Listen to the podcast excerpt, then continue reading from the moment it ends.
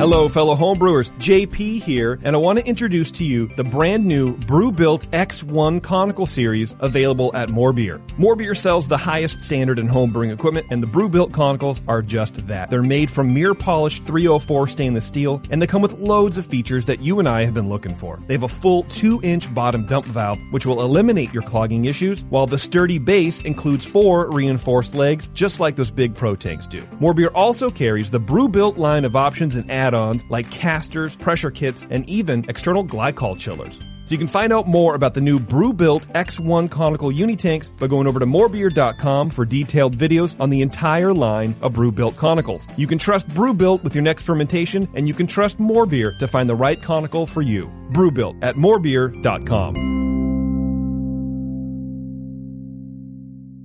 This Friday, your favorite emotions are back on the big screen in Disney and Pixar's Inside Out 2. It's time to greet your team, Riley! It's anger! Let me at him! Fear! Safety checklist is complete. Disgust! Ew, ew! Ugh, sadness is in the house! Oh no. Hello, I'm anxiety. I'm one of Riley's new emotions. Disney and Pixar's Inside Out 2. There's a part two? We're going!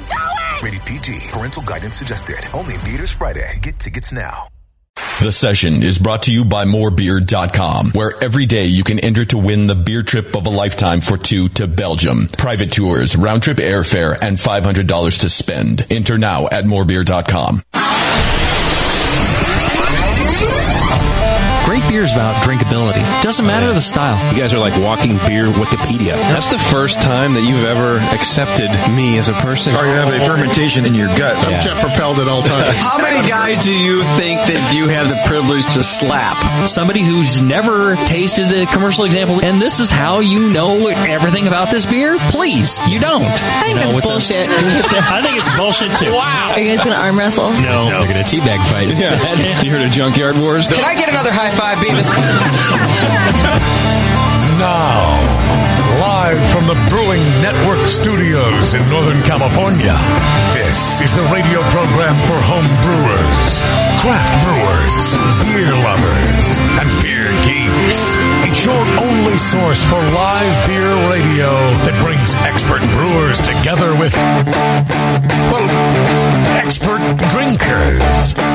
This is the radio program with a head on it. This is the session.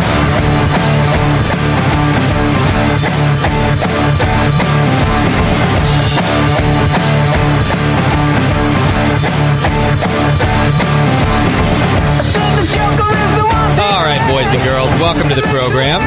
Excited to be back and a lot to do. It's the Brewcaster Challenge finale tonight. That's right. Isn't this the winner's bracket? Come on. uh, we wish. It's it's the losers bracket between Nathan Smith and myself. And uh, it's Schwarzbier. Schwarzbier. I tasted my Schwarzbier today. Yeah, you did. I tasted it when I kegged it too, which was uh, I kegged it on Thursday. I still, after all this time, cannot predict how my beer is going to taste when it's flat and out of the keg, like out of the fermenter. You know, I've said that before, Yeah. where I like I really.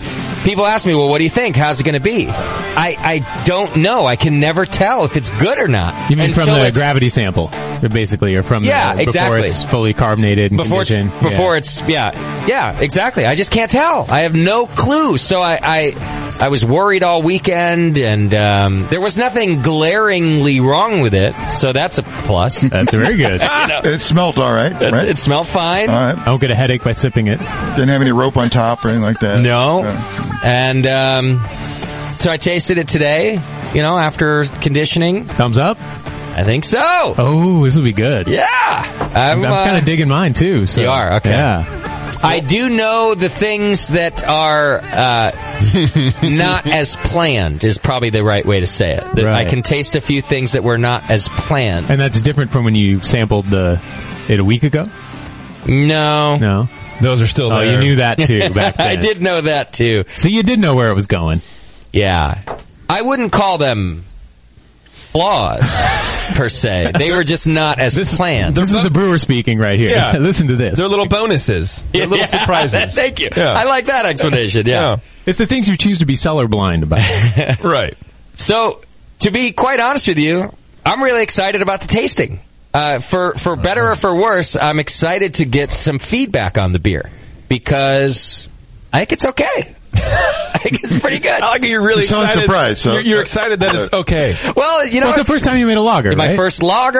Um, I still have the same errors, you know, that I always have because I don't brew very often. All that same shit, all the same Right, right, bullshit. So, um, well, the difference being is But it, I like it just it l- takes longer to make. I mean, you know, ale and lager, right? You're gonna if Yeah. you're gonna screw it up. It's gonna be screwed up in the brew day, regardless. You're not gonna make a lager better than an ale. I think. Well, I guess you're right, and it's not like we're it's not like we were tasked with an American light lager, which Right. would have, which would have terrified me. Yeah. you know, um, a Schwartz beer, uh, at least I think, has some room for error. I guess. is- Yeah. is, Some place to hide. Got some complexity there we can hide behind. Yeah. So I'm excited. I'm excited to talk about a couple of techniques that I used. You know, we'll talk later in the in the show. Uh, Like this thing called boiling. yeah. Just figured it out, huh? Yeah. Well, Uh, like I Good. got past page five in the book. Yeah. right. I got to page five and a half. Right. So the Brewcaster challenge today between Nathan and I. I brought us And, the uh, proper Schwarzbier glass for inspiration. Oh, the No. Kostritza Yeah. glass. Very nice. I thought that was a pilsner glass. What's the difference? Or a wheat beer glass? Well, this- this is just their branded glass. I don't think the style actually has a particular glass, but it's You kind only, of a, you kind of only a cool brought glass. one, so we're going to have to blend it, a 50-50 blend, and you and, I then drink it. Whoever wins or loses has to chug it or something. I don't know. We'll come up with Yeah. something cool. All right. All right, so we got that going on today. Also, we're going to be talking to our old fen- uh, old friend Blake Crosby from B Crosby Hot Farm. Uh, he's been on the show a couple of times before, talking to us about rhizomes. You can go over to uh, Crosby Hot Farm and uh, uh, now and and get uh, rhizomes still. But today he's talking to us about new hop varieties, which is always exciting. Oh yeah, and I- I'm glad that Nathan. I'm way excited about that. I'm glad you're in the studio for this one for that too. Uh, have you got? Let me mention some of the hops we're going to talk about. Um, is it cashmere or cashmere? It's it's with an N. It's with an N. Yeah, Cashmere. Really? It would be cooler if it was named after the Zeppelin song. I, I would prefer that. I thought it was wrong too when I talked to him and I made him go back. It's Kashmir. He said, "No, no, Kashmir." Isn't the Zeppelin song named after a city in India? Yeah, but that doesn't. Yeah, it sure does. It's, it's also named after a fabric, I think. Uh, That's for the sea, though. honey. Yeah. hmm. So anyway, cashmere, Tahoma, Medusa, and lemon drop. Medusa. Yeah, Medusa, which is a great name for a hop. It is. If you look at it, you'll turn to stone. Yeah, yeah. You stone. You turned right to Stone Brewing Company. You head that way. Right. You just go. You look at it. Once. Now they have to make a beer with this hop. I think. Yeah. So uh, we're going to learn about new hops today, and uh, you know, there's a we're going to talk about the difference between like pr- uh, uh, proprietary hops and then and then kind of public domain hops that anybody's allowed to grow. So we'll talk about that stuff with Blake, uh, and in just about 20 minutes or so, 20 30 minutes, we'll have him on there. Um, so it's going to be exciting. Uh, thanks to our sponsor of today's show and uh, every session that we do. Those are the good folks over at More Beer. As you heard there right in the beginning of the show, you can still enter for a chance to uh, chance to win a trip to Belgium. Uh, that they're, I think it's a trip for two, and they give you some spending cash and, and Wow. everything else. So go over to morebeer.com right now for all the details and, and figure it out. Um, but thanks to More Beer for sponsoring the show once again. All right, a few announcements to get through today. Kind of, kind of a lot of, of things going on. So pay close attention. The first thing is that uh, for the first time ever, we we've moved the night of BNA nine of our anniversary party. Moving the night. Wow, not on a Wednesday? It's not on a Wednesday. It was going to be on a Wednesday until I went to the Craft Brewers Conference this week and got some further information about the National Homebrewers Conference. And it turns out that they have uh, altered the way they're doing pro night. And in a sense, there is no pro night. That's the alteration. Um, is that it's no longer so there. it's going to be Really? something else instead. No. Oh, us.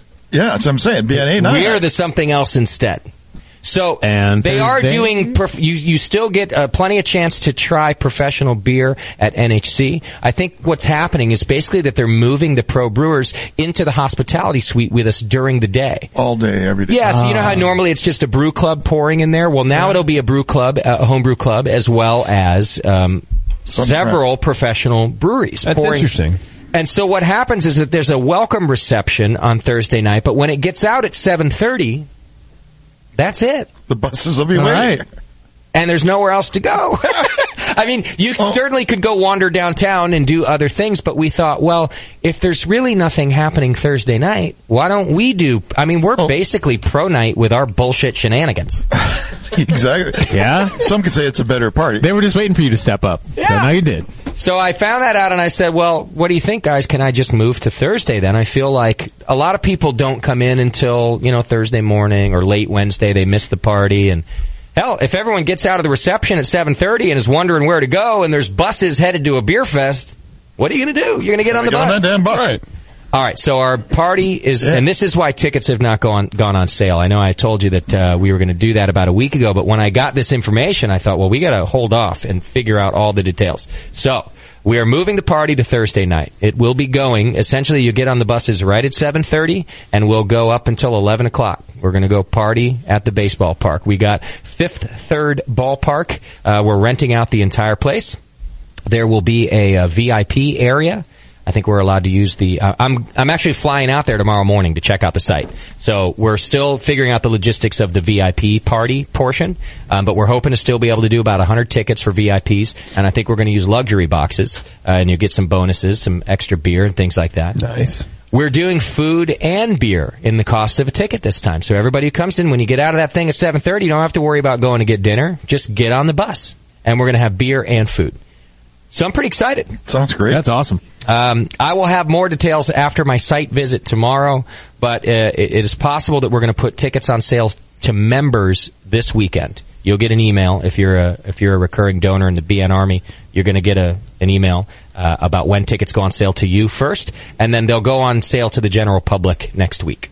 Are you staying overnight there when you're uh, going out tomorrow to check out the? I am. Yeah, you, you know you gotta come home same day. That's the power move.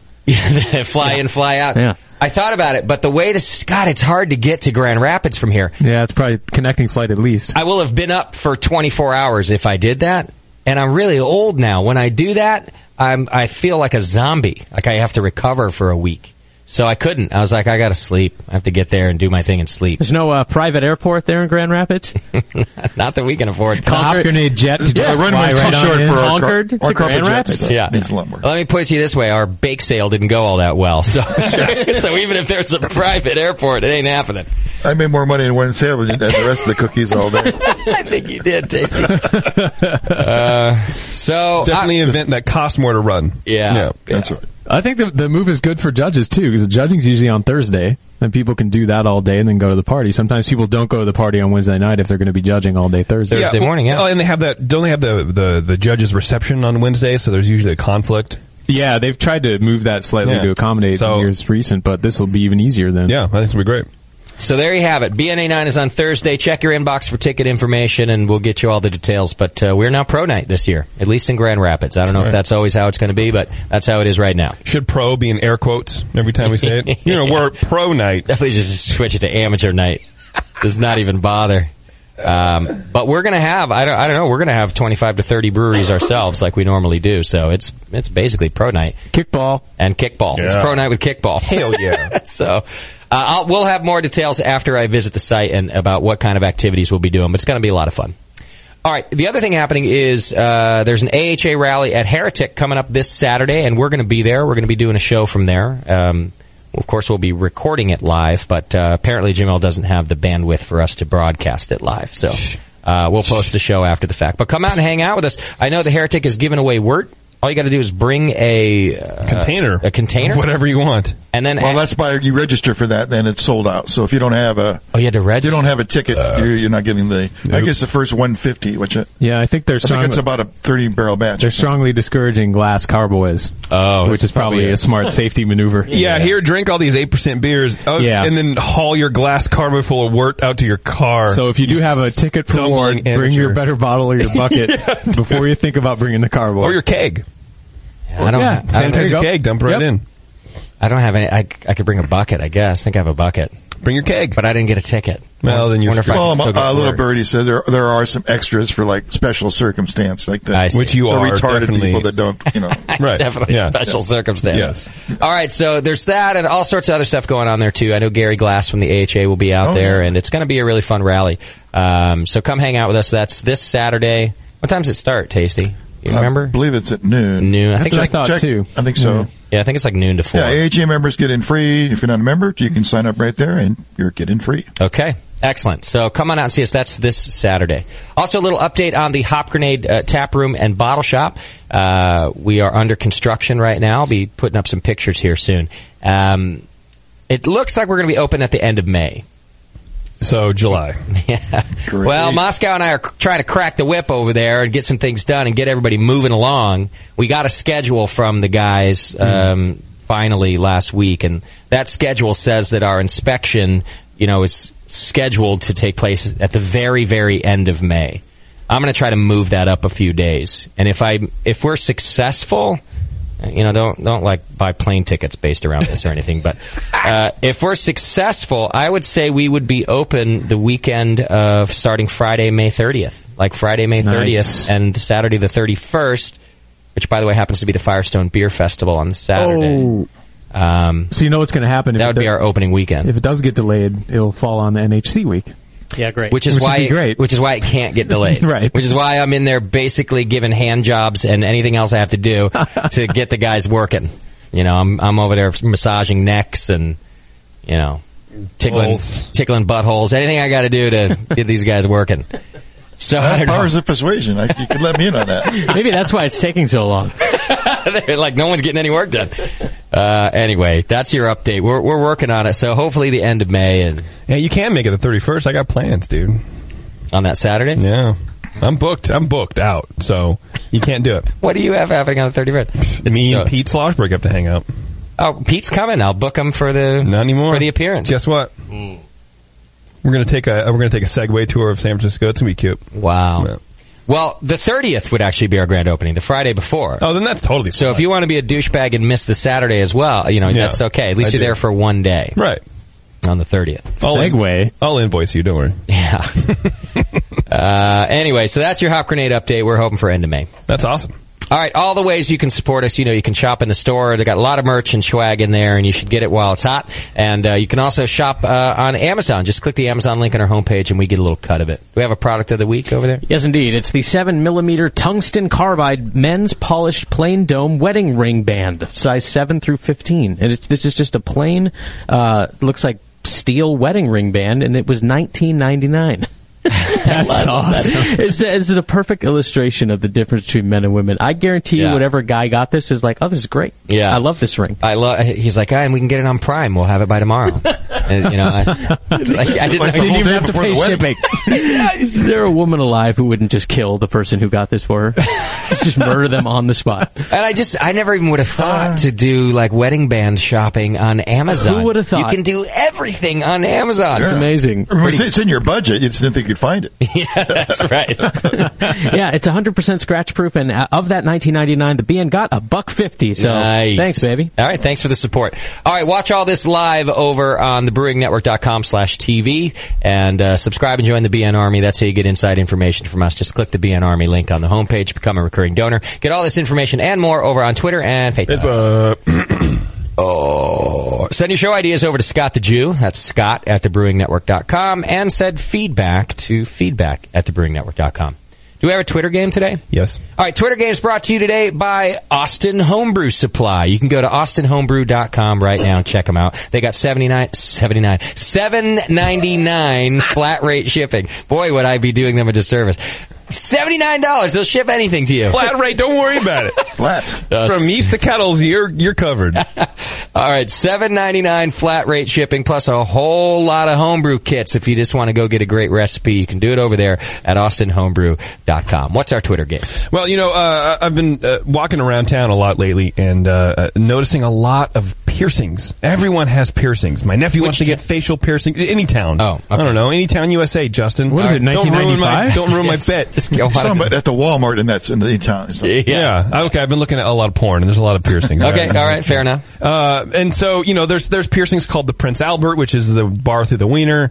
Uh, something called the Madonna. Uh, something called the Rook. I don't even know what that that is, but uh, No, but I want to know. Yeah, it got me thinking w- if the BN had a piercing. where would it go and what would it be called? What would it be called? So, you know, like mine would probably eh, have my, my nut sack flipped over my penis and it'd be called a peekaboo.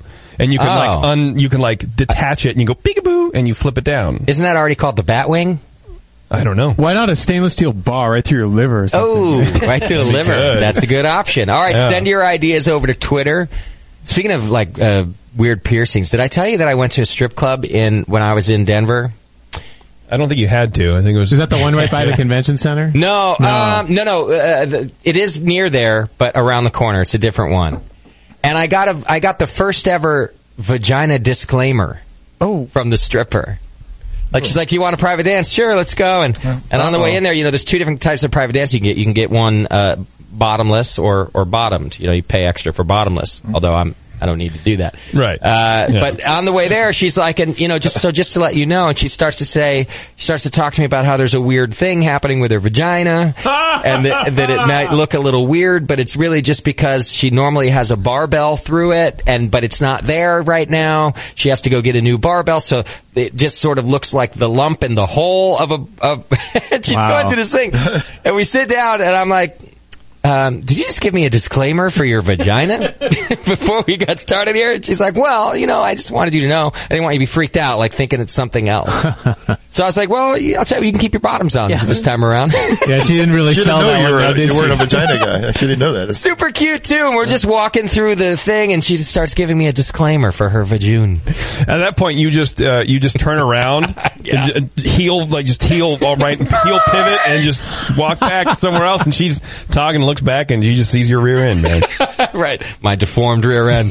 yeah. So I got to tell you something. It kind of looks well. It looked kind of like a penis, but it's a vagina. I swear to God. Yeah, she's Don't like- worry she's about like, it. You're gonna think it's a penis, but it's not. It's a, No. it's a piercing. Right. And I'm like, wait a second, that doesn't sound right. No, probably didn't look right either. Did she get offended when you asked her to keep her bottoms on because no one needs to see She that? didn't know you'd pay extra for her to keep him on. Uh, yeah, exactly. I was Yeah. like, I'll Yeah. give you an extra 20 to take that all back. Don't even tell me. Leave your pants on. Yeah, you know when you take a roast beef off the spit and there's that hole that the stick was in. Uh, I'm telling you, it was it was odd. That's why I love strip clubs. Weird stuff happens. You hear weird things. I've never heard a disclaimer before, and now I have. I would have loved if you had to sign something. there were other things. We'll get into that later. There was some other weird stuff. all right. Oh my god! You've got mail. Kick ass. All right, feedback's brought to you today by John over at Beer Law Center. If you're looking to protect your trademark, and you should be, I had to send a message to somebody just last week, and they basically told me to go fuck myself. The one, the one, uh, different one. Okay, that was Oh. the you, the one you sent me was the second one I got that week. A new chapter of fun for you. You know, it's just somebody who has a hop grenade for their beer, and you know, I send my normal thing. Like, I send them a private message, like, "Hey, I'm just letting you know who I am," and the same thing I always do. And basically, he wrote back like, "Go fuck yourself. It's people like you that ruin it for everybody." And That ruin um, it. I'm like, okay. And then, and then he, it, he, in the end, he's like, "P.S.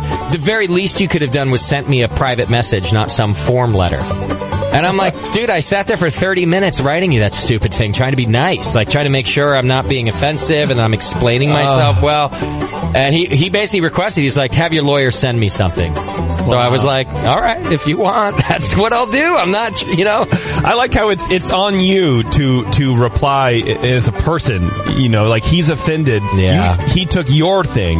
Yeah, but he's offended because you may or may not have uh, because you replied to him super uh, politely. Yes, and he thought it was a form letter. Yeah. Oh, this will definitely be one that I talk about on the air as soon as I'm allowed to, because fuck that guy. Yeah. He was just a dick about it. And I'm like, look, here's, you're such a small brewery too. Like you're a tiny brewery, so it's the right time to do it. It's one little brand in your portfolio, whereas it's my entire brand. You know, like I, it's literally everything we do is the hop grenade. And h- how much more publicity would you get actually if you just come on the show like a cool person, like a normal person? If, if this is the way you want to get publicity, it- it's not going to work as well. Oh, I see. That's how it is. it worked so well for all the other breweries who, you know, suck a dick. So anyway, I called John over at Beer Law Center, and I'm like, "Look, John, I can't deal with this anymore. I can't even handle. I'm not even going to send the personal messages anymore. You know, when, I don't have time. When John sends him the letter, he's going to be like, "Oh, I so everyone's all litigious now, huh? Is, is yeah, that it?" Exactly. Which I even put in the thing. I was like, I don't like having you know my lawyer, but whatever. If that's what you want me to do,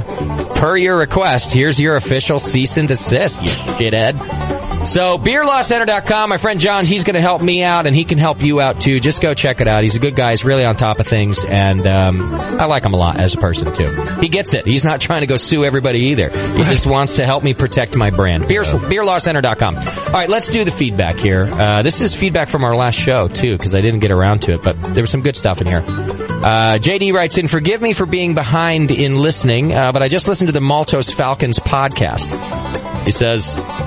Delaware is not a landlocked state. It has several beaches. It's good to know that the Aussies are just as dumb as Americans when it comes to geography. I mean, there was an Australian listener who was making fun of us because we didn't know anything about Australia or something like that. Oh, and that's what that reference was. But we weren't the ones who said Delaware's landlocked because I wouldn't put that past us either. I can't remember now. It's been it's been like a month or two. Okay. All right. Well, thank you for the clarification. All right. Uh, Morgan from Collinsville, Illinois writes in Dear Brewcasters, I'm going to be brewing my first Belgian kit soon, and I wonder if there are any tricks and or processes that might assist this attempt. Uh, from listening to the show, I understand that uh, Belgians are very tricky to brew. Cheers to all, and thanks for the info. Any very quick tips? Uh, I mean, it's just like brewing a, a, a different kind of an ale. Mm-hmm. Uh, it's just a... It's Mm-hmm. Lots of yeast and uh, yeast nutrient. Okay. yeah, Feed that thing. good oxygenation. You know, keep the yeast from spitting out lots of nasty high alcohols and by stuff keeping that- them healthy. Yeah, Okay. exactly. All right. There you go. There's a few tips. Everything else, just listen to the shows, read the books. Uh, Brewing Classic Styles will help you out there with that one, too. Okay. Captain Amazing writes in My girlfriend wants to show off her boobs on the internets. That's it. That was the whole email. Wow. Are we, are we, did we, repl- do we have to reply to facilitate this? apparently. Is she asking for No, we're permission replying. from Uh, us? It's all systems go. Yep. Uh, you can hit the chat button on the homepage right now, Yeah. and you, we'll get you an email to send your girlfriend Yeah. boobs to. Get them ready. Pot them up. We will gladly put them on the internets. All right, Tim writes in, I'm glad I stopped donating. You guys are incompetent as fuck. I mean, one week to get your website back up, and then the episode that aired almost a week ago still isn't up. This came in a week ago, by the way. That, that episode's up. Yeah, yeah. Uh, I guess I'm impatient as fuck, but I mean, isn't this your only job over there? Uh, Yeah, your only job is just to do radio. That's all. There's nothing else that, in, that is involved with that Yeah. other than just talking. It Yeah. magically gets edited and uploaded, and there you go. I don't know. I could explain things to you, Tim, but something tells me it wouldn't really matter. Uh, Well, and, and through that whole week, our website was down. There was which all- means I couldn't put up our, our server was literally down. So the Right. reason the show didn't go up, um, here's a little thing that happens: your server works along with the show. Like when you download it, it gets downloaded from the server. Hmm. So I couldn't even put the show on the server because there's no fucking server. Uh, Right. And anyway, and it was explained everywhere. It was explained in the forum, explained on Facebook, on Twitter. It was literally explained everywhere several times throughout that week. and by the way, if you think you were frustrated, Tim, you should have seen me. Right. yeah. Yeah, our company totally failed. Basically, is what happened, and we had to take to social media to even get them to fix the thing. Finally, at the end of the week, I was like, "Guys, you've been telling me shit for three days now, and it's all been lies." So I went to I went to Twitter. Site got up the next day. Got up because site got up six hours after that. It still it tends to work Yeah, for when sure. you have how many people do we have over on Twitter? When you have forty thousand people or something? Yeah, Oh, God, 40 40,000, I think, right? Yeah. no, 28. 28. Guys, don't overshoot it. That doesn't sell your 40,000 point. likes We on have Facebook. hundred thousand people that Yeah. love you. well, also you, we don't have our own server; it's a company. Right. So it wasn't us; it was a company. So everyone, um, There you chill go. out. Anyway, Tim, thanks for the email, asshole. All right, uh, Brendan from Sydney writes in, Hey Justin, after my last email, Tasty asked for more tips when traveling to Australia. Here's, here are f- are a few more. Flip flops are called thongs, and thongs are called G strings. Uh, here's one that's good to know, actually. Uh, the electricity here is 240 volts. So Justin and Nate will need to be very careful with their hair dryers. no. Actually, we are, depending on how much of the crew over, we're Maybe bringing equipment to do a show. Yeah. Make it's- sure those power supplies are auto switching Ooh. or you'll burn some stuff up, man. I don't think we're going to bring our equipment now. I didn't think about that. Uh, here's another one. Um, he- this is how you pronounce capital cities in Australia. Melbourne is Melbourne. Melbourne. With the bin part almost a BN. Melbourne. Um, and the I, uh, okay, and without the I. So Melbourne. Uh, Brisbane is Brisbane and Canberra is Canberra, and Sydney is Sydney. Great. So I think I'm a pro already. I can handle the last one. I don't know about the so others. far, so good. There's, Uh, there's no other cities, right? Yeah. That's just it. That's it. It's all desert. Everything else is like. We're experts now. We're good. Those cities are, are named Kangaroo after thing. clicks. The alcohol limit for driving is 0.05, and we drive on the left side of the road. And you put those things, two things together, and I'm fucked. I'll tell you that right now. uh, okay, and here's an answer for you, Tasty. Last week, when uh, we were reading about the different beer glass sizes, Tasty asked why all the measurements given for the beer glass were in ounces. The reason is the beer glasses are in, uh, because the reason the beer glasses are in ounces is um, they're all from before Australia went metric in the early 70s. Oh, but they did transfer. Yeah, they We switched talked over. about it here some time ago. We never did, though. I guess, right? Or Yeah, did we? that's right. No, we never did. Uh, all right, Matt in Virginia writes in. I think you guys missed out on a hard-hitting question with Left Hand regarding trademarking nitro on their bottles. Uh, may, maybe I'm misunderstanding the significance, but are we going to stand by and let one brewery claim a somewhat commonly used term in the brewing world? Uh, how freaking annoying is it to say California Common instead of Steam? What will breweries put on their labels instead of nitro? Like nitrogenated uh, or something like that. Yeah. Small little bubbles. So I did ask, uh, you know, here's what I do. I tend to feel out how much we're going to get out of guests long before I get to any hard hitting questions. And, you know, we didn't get a whole lot out of left hand about different things. We talked about the process and they said there's a video on it on YouTube. Yeah. I said, how do we find the video? They said, Google. It's on YouTube. And by the way, that, that video doesn't teach you anything either. It's kind of a joke on we're not going to tell you. Right.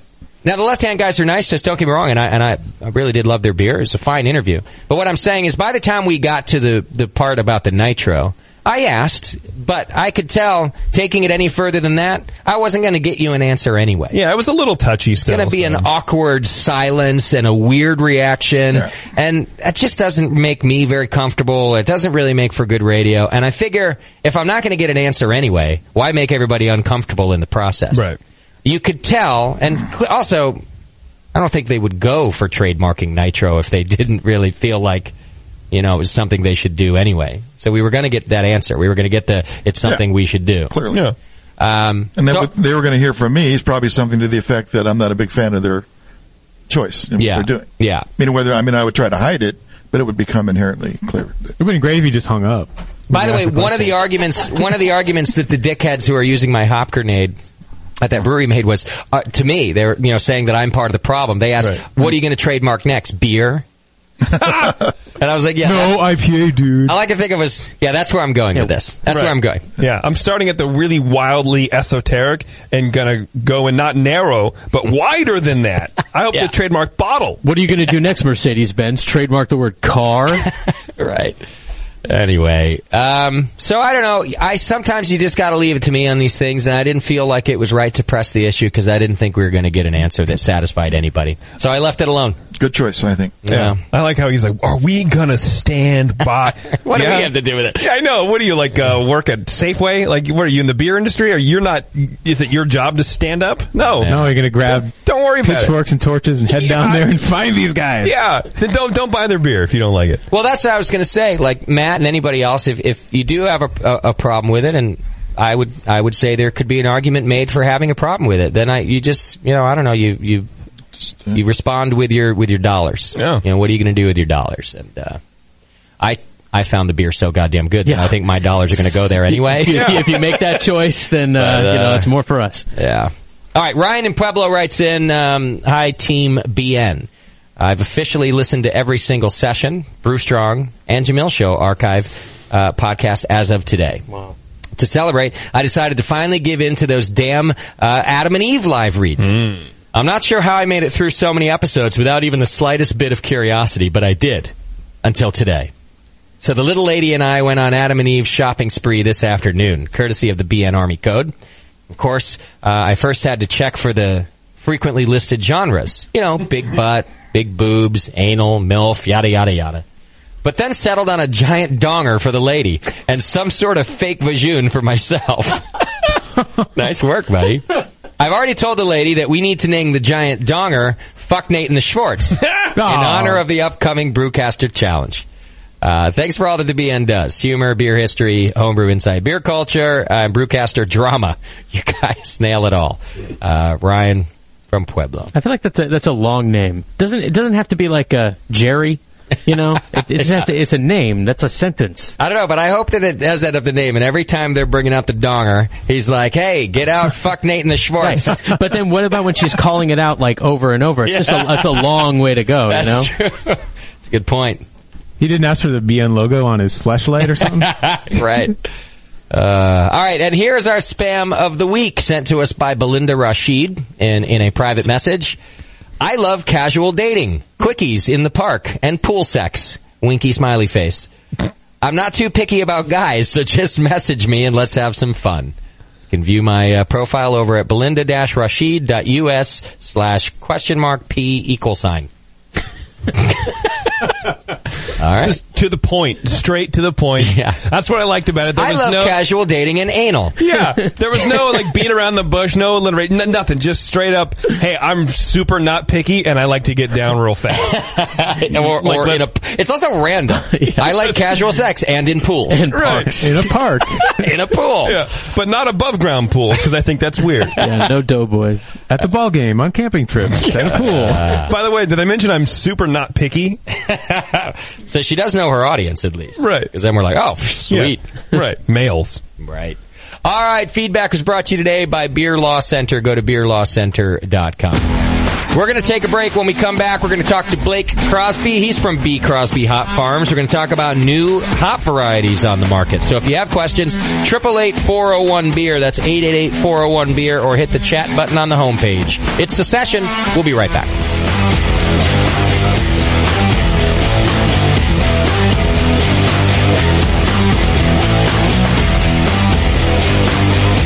You're listening to the Brewcasters. Brewcasters on the Brewing Network. Since the first time the Brewing Network microphones turned on, More Beer was behind it. More Beer sponsors the programming on the BN because, like you, they love brewing. And like the Brewing Network, they love sharing their knowledge. Morebeer.com isn't just a website to place your next equipment or ingredient order. Morebeer.com also gives you access to free beer information that will make you a better brewer. Go to morebeer.com and click into the Learning Center. You'll find podcasts, technical facts, video tutorials, and more, including access to The Buzz, More Beer's social network of more than 5,000 members. And some of them might even be crazier about beer than you are. Get over to morebeer.com today and take advantage of The Buzz, the forum, the Learning Center, and make sure you're signed up to receive the newest More Beer catalog. More Beer, bringing you absolutely everything for beer making.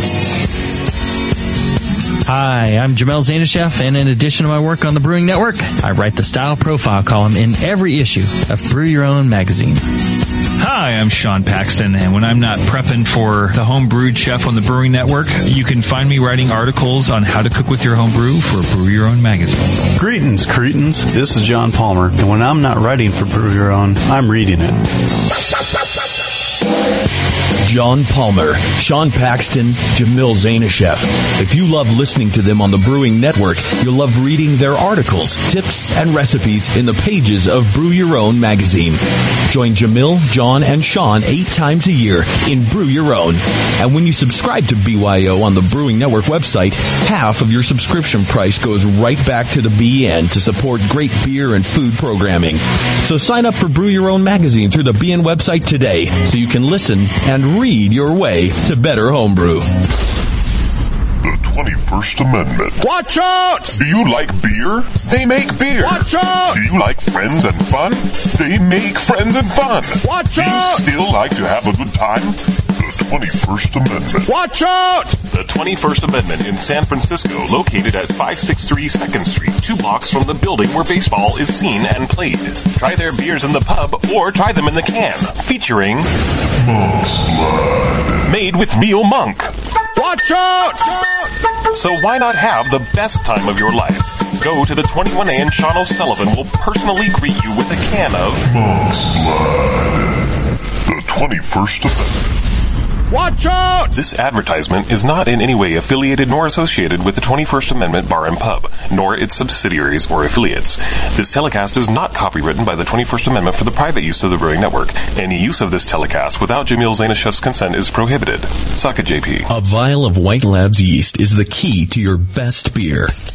When you open a vial of White Labs yeast, you're giving your beer its best chance for a perfect fermentation.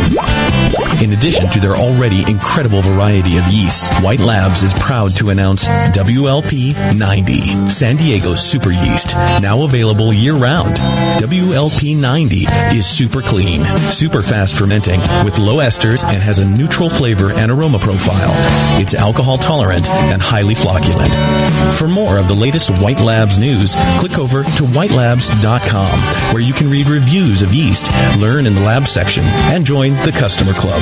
And if you should find yourself in San Diego, White Labs has a brand new training facility for craft brewers and home brewers alike.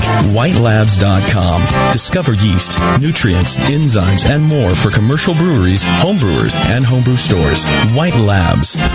It's all in the vial. A few things happened 30 years ago. ARPANET migrated to TCP/IP, and the Internet was born. Revenge of the Jedi was renamed Return of the Jedi and opened in theaters. Mila Kunis and Emily Blunt were born, beginning a rad fantasy in my mind. But all of that pales next to the fact that HopTech opened its doors and began blowing homebrewers right out of their mash tuns. HopTech doesn't fuck around. Real people shipping awesome shit straight to you. Their new website is fast and easy to navigate, or just call 800-379-4677 and let badass bitch Jade and Bruin brother Roberto blow their warm load of customer service all over you. So visit the site or visit the store in Dublin, California and support those that support you. Get your brewing on at hoptech.com. This is www.thebrewingnetwork.com. Sit down next to it, grab yourself a paper towel, and watch those yeast have sex. You're listening to the Brewing Network.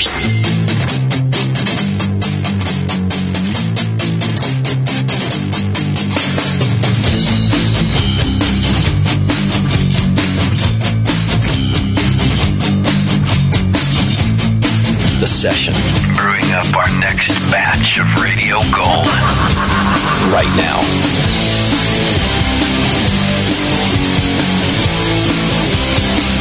Welcome back to the program. Thanks for hanging out with us. Some Things going on today. The Brewcaster Challenge is going to be happening here in uh, just about a half an hour. But right now, we've got uh, Blake Crosby on the line from B. Crosby Hop Farms. Hey, Blake, how are you?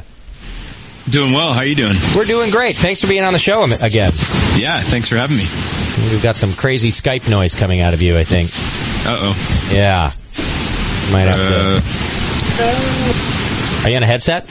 I am on a headset. Yeah. Try, maybe How's it sound?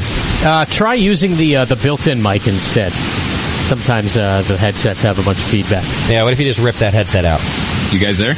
Yeah. Can you Yeah, hear we're Yeah. What was that? Perfect. he can't hear me either. I think we got. I think they got his uh, sales guy with him too, Bo. Hey, Bo, you with us?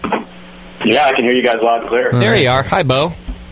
Yeah, how, how are y'all doing this evening? Doing great. Hey, Bo, what do you do with Crosby House Farm? Yeah, so um, I'm actually um, uh, started out with Blake a couple years ago, and I'm actually uh, in sales, so I'm making sure hops are going out the door. Oh, good. I have a good question for you in a minute here too.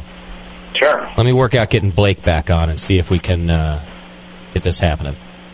Cool. having some technical issues. I understand. Yeah, just a little bit. We'll see if we we don't- we, we want them to sound great, so let's see if we can clean that up. Can you hear me now, Blake? Yeah. Can you guys hear me? Yeah, much better. That's better. Okay, good. Must have been a bad connection or something. Yeah. Are you still on the headset? I'm still on the headset. Yeah. Okay, it's working for now. I hear a little bit of the noise. It might come back. Um, we'll figure it out as we it's go. because you guys are like kind of fading in and out as well. Is that right? Yeah. I don't know if it's just my country internet or what. Could be. Hey, I thought, I thought we had fiber optics, man. Come on. Uh, Blake, let me ask you this: Do you have a, a landline there too?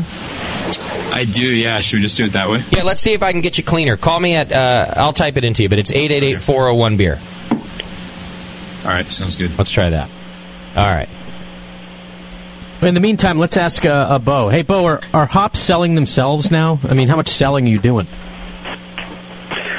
Well, it- you know, I I mean, it's starting off. Um, you know, a few years ago, you know, it was, it, was, it was a lot of us reaching out to guys, and now we're really starting to feel the love and the reciprocation back as as hops really are selling themselves, so to speak. Are we? The question I wanted to ask you about this too, and I just got back from the craft brewers conference, so of course a lot of talk about hops and contracts and demand for hops. Uh, Sure, we were we were there. We had a booth for the third year in a row. Oh, good. So I guess the question I have is: Are are growers going to be able to keep up with demand? How do you see that happening right now? Well, there's a lot of acreage that's currently being put in, um, you know, especially here in, in Oregon. You know, there are a few acres being put in, and um, Yakima as well. But uh, I know that Idaho's put in a lot of acreage. And also, there's kind of the micro hop farming revolution happening kind of across the country. But um, when you have higher yielding hops, you know, as, as certain um, newer proprietary varieties, newer USDA public varieties are coming out, yes, I think that, you know, give or, you know, plus or minus a few years, I think it's going to be, be able to keep up. You know, I, don't, I, don't, I don't really see a doom and gloom of the actual hop industry. I'm, I'm kind of seeing more of a, you know, more of a diversification right now. Good, because the worry out there is it's pretty doom and gloom. There's a lot of scary things being said, like with the with the amount of new breweries coming out and the hops not being able to keep up. I find it hard to believe, to be honest. I'm not buying into it per se, but there's a lot of scary stuff being said out there. Yeah, yeah, and you know, I think that's the rumor mongers, and and um, sure, there there, there are going to be certain varieties that are going to be highly sought after that um, certain homebrewers might not be able to get their hands on either because of price or just because of availability. But I think all in all, just with the plethora of new varieties coming out, I mean, it's it's kind of a wide open world of hops right now. Pretty Okay. exciting. Good. All right, let's try Blake. I think we got him on the line here too. Blake, can you hear us? Yeah. There we go. Now you're nice and clear. Okay, good. Now you sound like the handsome farmer that you are, Blake. All right. I'm kind of embarrassed because Bo and I spent like a half hour today with headsets and testing, and we thought we had it dialed in, but apparently not. I told you to spend at least an hour, Blake. Come on. Okay, that's right. My bad. These are the thing. I'm sure that you have a list of things as a hot farmer that make you pull your hair out, and the inconsistency of Skype is the thing that makes me do that. Honestly, it doesn't Yeah. matter how long you spend on it. You go to game time, and everything is screwed. Yeah. It's No, like- it's weird. I was going. I was feeling real confident. Yeah, it was like, especially after last year, it worked perfectly. So Yeah. I don't know. Uh, good effort, anyway. Yeah. All right, folks at home, uh, just so you know, you can go to B Crosby Hops right now, bcrosbyhops.com, and that's the home of Crosby Hop Farm. I assume you can still pre-order uh, rhizomes, right? Yeah, we're still uh, doing that, and uh, season is wrapping up here in the next couple weeks, but we still have a few left in the cooler. Okay. Excellent. So go do that if you're looking to grow some hops at home, and I recommend you do. Look, even if you're not uh, going to brew with them, uh, you know maybe you don't- you think you're not going to get enough, or you're not brewing that often. They're they're a heck of a lot of fun to grow. Uh, they're nice to have around, and I think it adds to your brewing knowledge to be able to grow some hops. I've done it. I haven't done it in a couple years, but I've grown some hops before. Uh, they never came out very good, but that's because I don't have a green. I have the opposite of a green thumb. They take some work to get some They just take flowers a- out. of I them, you know? found that they just take a lot of water, and I would just forget even to do that. There's that too. Well, you appreciate the processing that takes place on your behalf by the, uh, the hop, you know, Yeah. processors. Absolutely. So we wanted to talk to you guys today uh, about some new hop varieties, and it seems to be you know when we started uh, this show nine years ago, new hop varieties seemed a little bit few and far between. Every couple of years, we would get to talk about something else. You had your Amarillos and Simcoes and kind Yeah. of those that were just emerging or becoming popular at the time. But right now, and in the last couple of years, it seems like several new hops come out at a time. So it's pretty exciting. We have trouble keeping up with it. Yeah, Bo and I were just talking about that before we got on the line about how much our industry is changing and, and so rapidly. Just like you guys are saying, you know, nine years ago, you had hops, say, like Amarillo or Simcoe just hitting the scene, and maybe it was every couple years at, at best that you were you know able to get your hands on a new hop or there was buzz around the new hop and now of course every year at CBC it seems like every hop vendor is releasing their their very best of uh, generally aroma flavor type hops to uh, to the craft industry of course and it's just really amazing to see the, the type of material coming out not only from you know just the unique and, and different types of styles that these hops play well in but just the sheer number of hops coming out and, and I think it's exciting but also maybe scary for some of us at the same time Which part is scary? Just being able to keep up with the different varieties, or Yeah, I think like being able to keep up with it, and I guess the just wondering where where it's all going, and I think if you were to talk to anyone in the industry, uh, we all share that concern to a certain extent, and not that it's necessarily. I don't. I guess I don't say concern entirely in the negative sense of the term, but just maybe fear of the unknown. And really wondering not only where craft beers are going, which I think is in a really good direction, but with the so many varieties coming out, I mean, this is totally uncharted territory for the hop industry, and uh, it's been fun, and I think it's all been good thus far. But we continue to wonder how many you know varieties and how many names can this industry sustain and you know and keep track of, and and does it make you know each one that comes out does it make the one before it you know that much less desirable or valuable. I mean, I, I don't know. I guess I wonder how much of it. You know, that's kind of a question maybe to you guys or even the viewers is how much of it is hype and how much of it is you know actually uh, substance. I don't know. I think it's a good point that you bring up. I hadn't really thought about diluting the market, or, and even you know just diluting the hops in, in general. I always just thought, hey, new new varieties, this is great. But if if if quality becomes a concern, or if people just can't even keep up with it anymore, maybe there is a, a, a point where it be, they become less valuable to have more varieties. You know, Well, Yeah, that's kind of the thing that I wonder is let's say I had a hop that I came out with a couple years ago and maybe it was hot then, but since then, you know, in 2 years now, maybe there's been 10 more hops that have come out after it that are garnering attention or maybe they're all great hops as well or even who knows, maybe they're better. I don't know. But, you know, under my hypothetical example, it's like my hop is, you know, in a very crowded space where where like you say back to Amarillo for instance, say 10 years ago, uh, that wasn't a very crowded space. Right. Yeah, and here you've you've invested time and money in in Hop X, and sure, if it becomes out of fashion, you're kind of screwed. Yeah, and then being real careful as a as a hop breeder and supplier that you're not putting out the similar such a similar style of hop, you know, as maybe something you've already released that you begin to cannibalize the market share of maybe another variety you already have in the market. Yeah. so that really doesn't do anything for you Sure. other than create hype, I guess.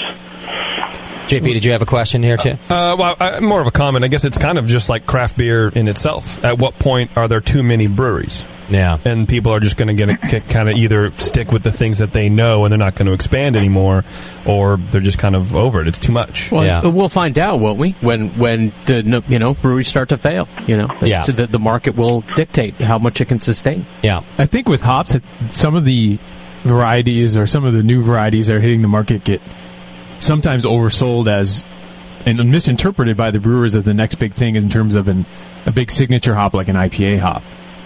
There's more interesting things going on with potentially more subtle beers. And Not every new hop that's that has a fancy name that hits the market is supposed to be the next Citra, right, or the next Simcoe or something like that. See that uh, that's my opinion on the outside. That's what I think every new hop is. It's designed to be an IPA hop because it's all either lemony or melony or some kind of citrus, some, some kind of citrus focused hop, and, and that's uninteresting to me because I don't I don't like IPAs. But I think that's going to change the face of the IPA is when people start, start or keep using these these new hops that are more citrus focused. Uh, in five years, I don't think IPA is going to be the same as it is now. Blake, what do you think about Sure, this sure. phenomenon? Well, you know, I, I mean, I've just kind of uh, wanted to give my two cents that I, you know, I really feel like it depends on where you are um, in the U.S. You know, I, I, I deal with a bunch of craft brewers pretty much all across the country, from Oregon to Texas, Florida, all the way up to Maine, and uh, you can really see some differences in certain varieties that breweries are, are picking up.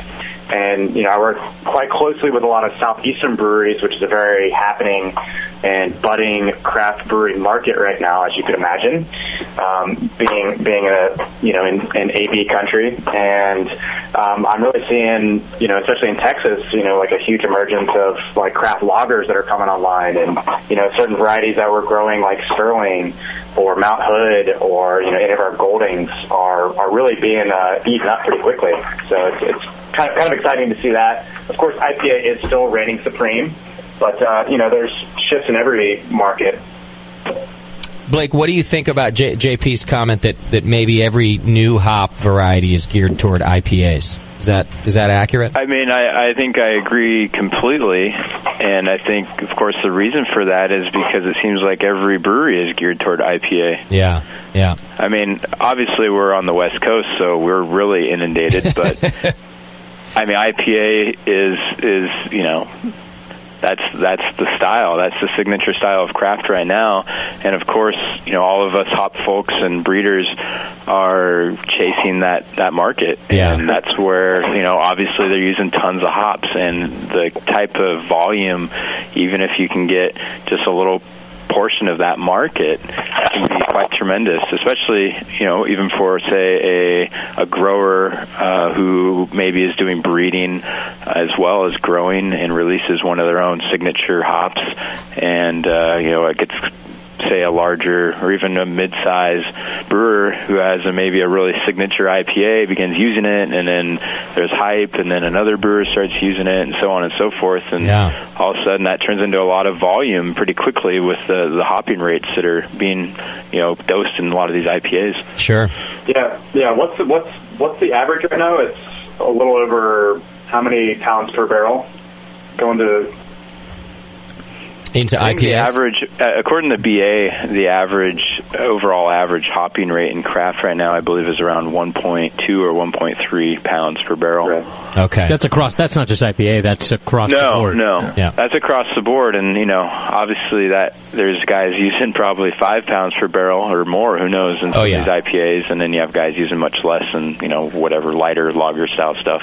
And you have the guys using a lot of hops in, in beers that aren't IPAs too. What? what You know. Yeah. What about the sustainability of the hop supplies? Can how long can at the current growth rate, let's say, of craft beer, can the growers continue to keep up with demand? It's such a, just a huge volume. It seems like. Yeah, it's really it's really amazing, and I can definitely say as growers, we've never ever would have predicted this or ever thought that our products would be you know so demanded. Um, and it's not a bad thing, of course, but it is challenging because on the same token, you want to be able to keep up with it because I think if we can't keep up with it, those beers are still going to get made, but maybe they get made with hops from other countries, or maybe they get made a little more creatively, and and brewers start using other hop products. Maybe instead of whole hops or pellets, craft brewers lean more towards downstream products, as we call them, like maybe hop oils or extracts, which of course we would hate to see for the long term viability of our industry because those are the kind of products that are very, very highly efficient and albeit not very craft, so to speak. But, you know, you can't help but think if the hop industry were not able to keep up at a sustainable level that craft brewers might have to look at some of those other hopping options. Um, but I think it's a really impossible question to answer.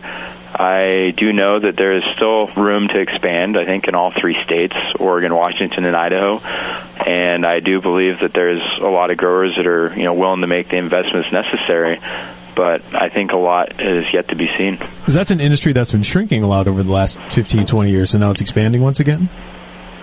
Yeah, exactly. And uh, it was not only shrinking from an acreage standpoint, but even just R and D and and investment and and youth and and folks that are you know just generally interested in it. And now it's totally flipped the other way, where as we're probably going to talk about later, we have more people than ever interested in hops, and we have people in every state at least attempting to grow hops. It seems like. Yeah. Why, why do you think that uh, hop oil or uh, i- i- is considered sort of less craft than I guess whole cone? Or do, do, do we in this room feel that way?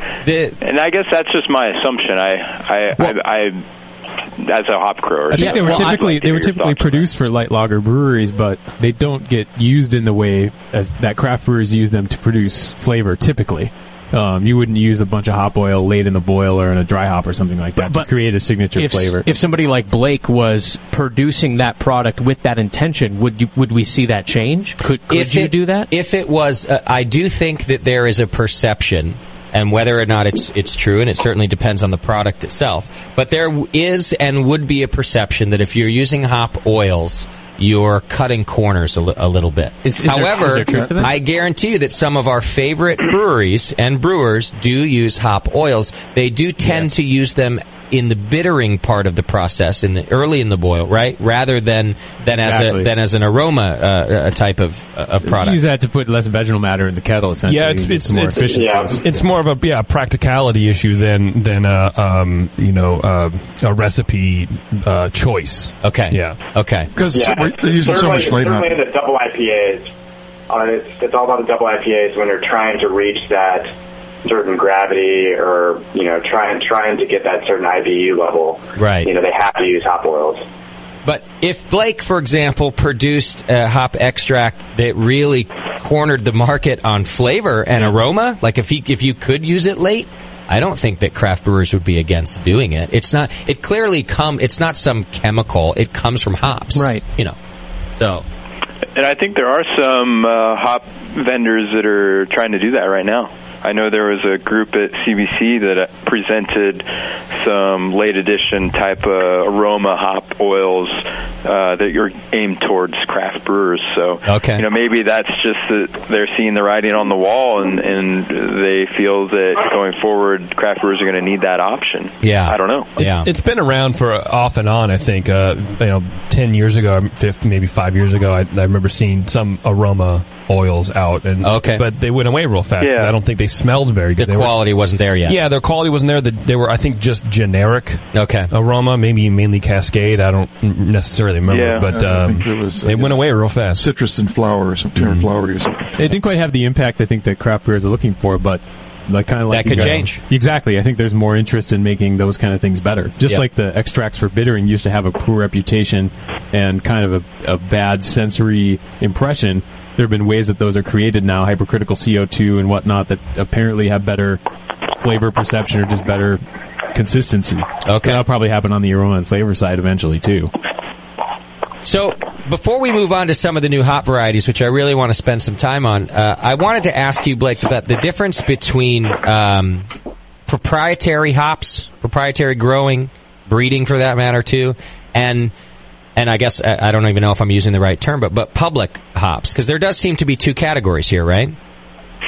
Yeah, that's correct. And those are the right terms. And the public side of hop breeding has been around for, for many decades. And don't quote me on this, but I'd hazard to say back probably in the 50s and 60s, the public program really started taking off. And of course, all publicly funded, mainly driven by the USDA. And those are where varieties that we all grew up on, so to speak, uh, came from, such as Cascade, Willamette, Chinook, Centennial, um, Crystal.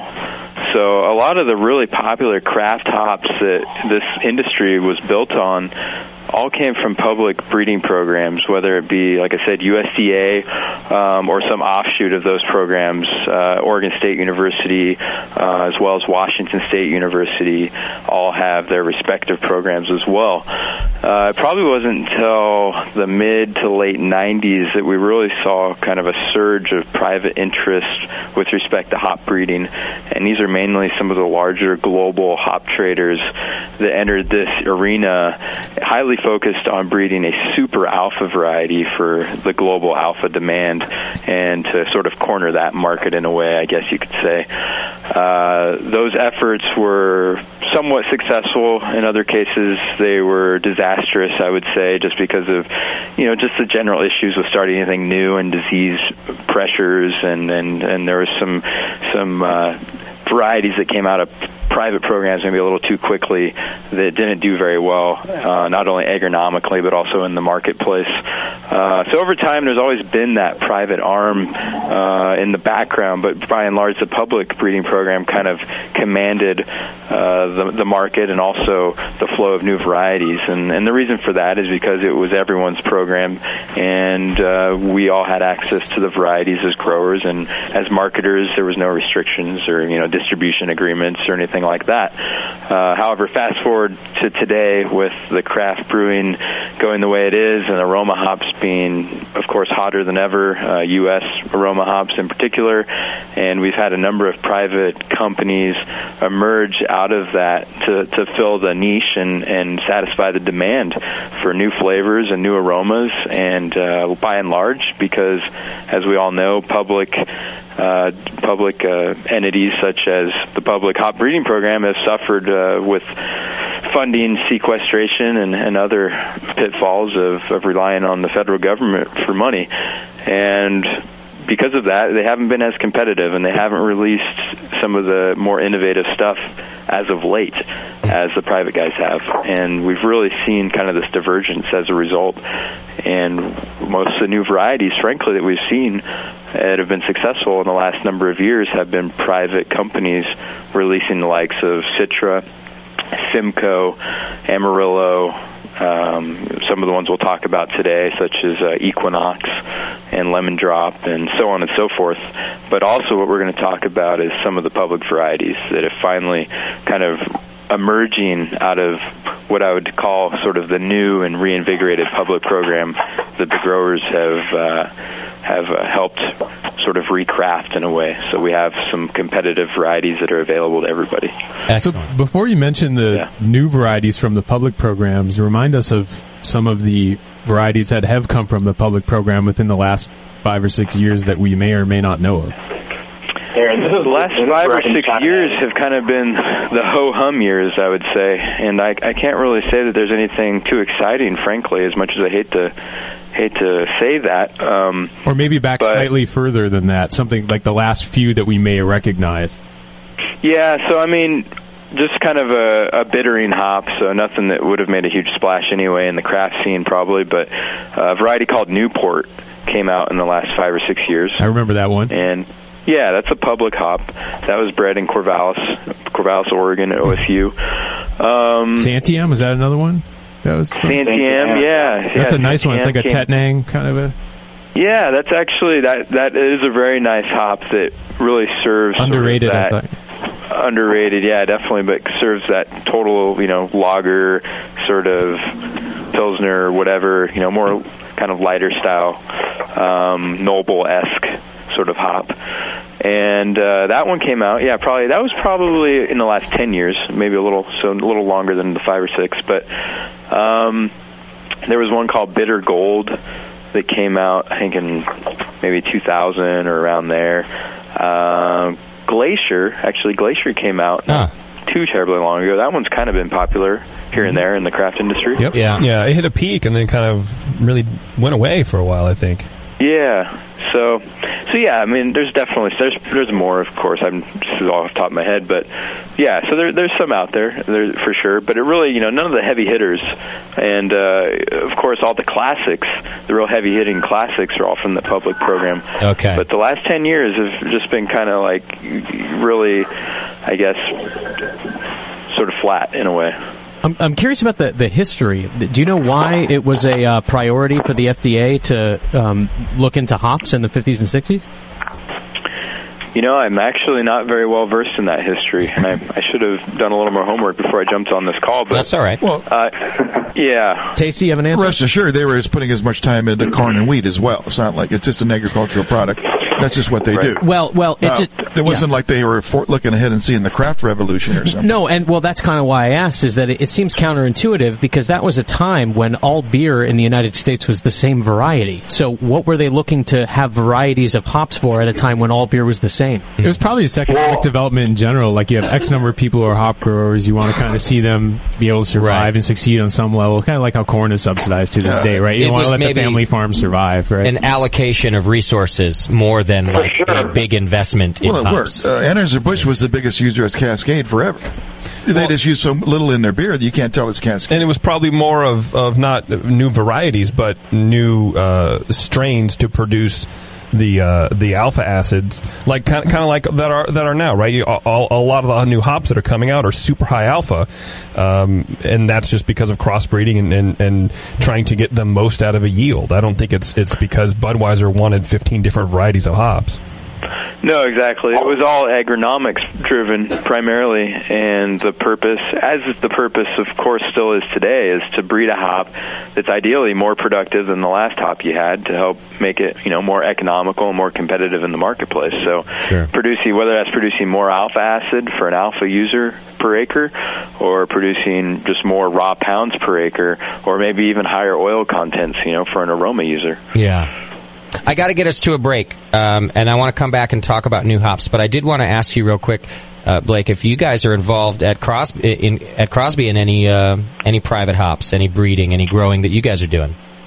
You know, I can't speak too much to that at this point, but Okay. we do we do have uh, a few things we work on uh, here and here and there, and um, I wouldn't be surprised if in the coming years something came came from our farm. But excellent, I'll just leave it at that. I mean, I, I'll only. I asked. I guess I'm just curious who's getting into the game too, because I will say, uh, the capitalist in me is happy that, that people are finding proprietary hops and are able to make a buck and and really kind of cultivate something, put in the effort, and then kind of own it for the period of time that that helps them grow as a business.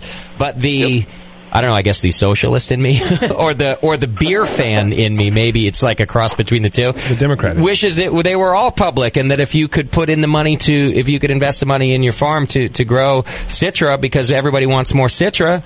The beer fan in me wants you to be able to do that. You know, so Yeah, and you know, I, I'd like to think, and who knows, but I, I think we might be coming to a place sooner than later where, because this proprietary thing is becoming so large and such a portion of the market, that we could be to a place where you'll see more licensing agreements in place. So Okay, yeah. perhaps royalties attached to hops where you know if someone does want to grow a citra for instance just as a hypothetical example uh, perhaps the proprietor would you know issue a license in exchange for a certain agreed upon royalty and Right. and you know so on and so forth because you're right the the people who invest in these varieties these winning hop varieties deserve to be compensated i mean it's not without risk or investment that those varieties came about right, You gu- absolutely. You, guys realize what this means? That There's going to be uh, big hop, like there's a big pharma, big oil, big hop. There'll be big hop. Yeah, there already is. We just don't talk about it. Yeah, you right? just don't know these guys. That's a shadowy. Blake's about to be with his mystery varieties working. out.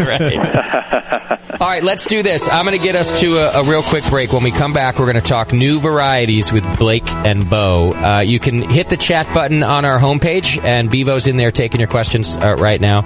Uh, you could also call 888-401-BEER. We'll be right back with B. Crosby Hop Farm. Hang in there.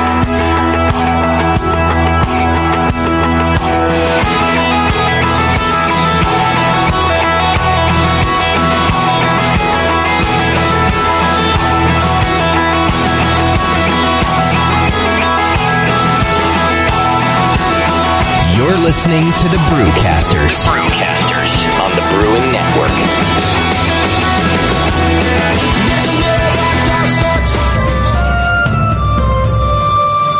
We already know you like beer. But do you like history, science fiction, gaming, fantasy? Award-winning home brewer Don Dem is writing a book just for you.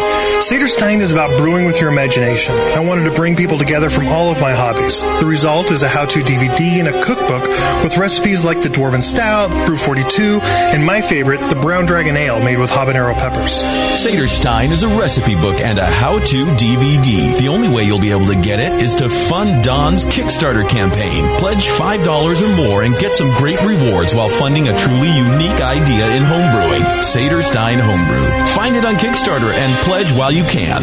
Thank you so very much for pledging your support to Saderstein Homebrew.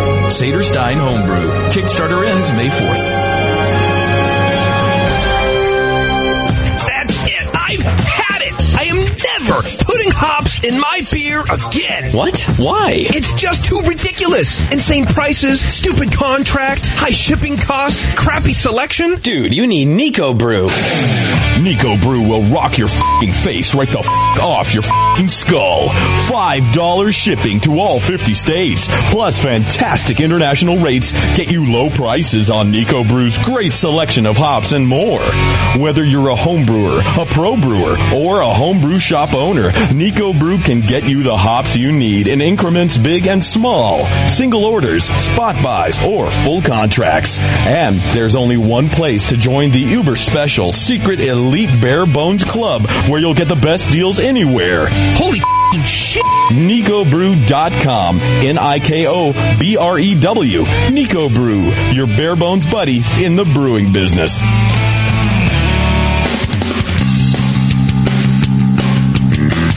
Hey, my brewing brothers and sisters. This is Jamel Zanishev, and I want to tell you about my favorite heretic beer, Shallow Grave Porter. I love the rich, malty character of this beer. While full and rich, Shallow Grave has an easy drinking finish that isn't too sweet.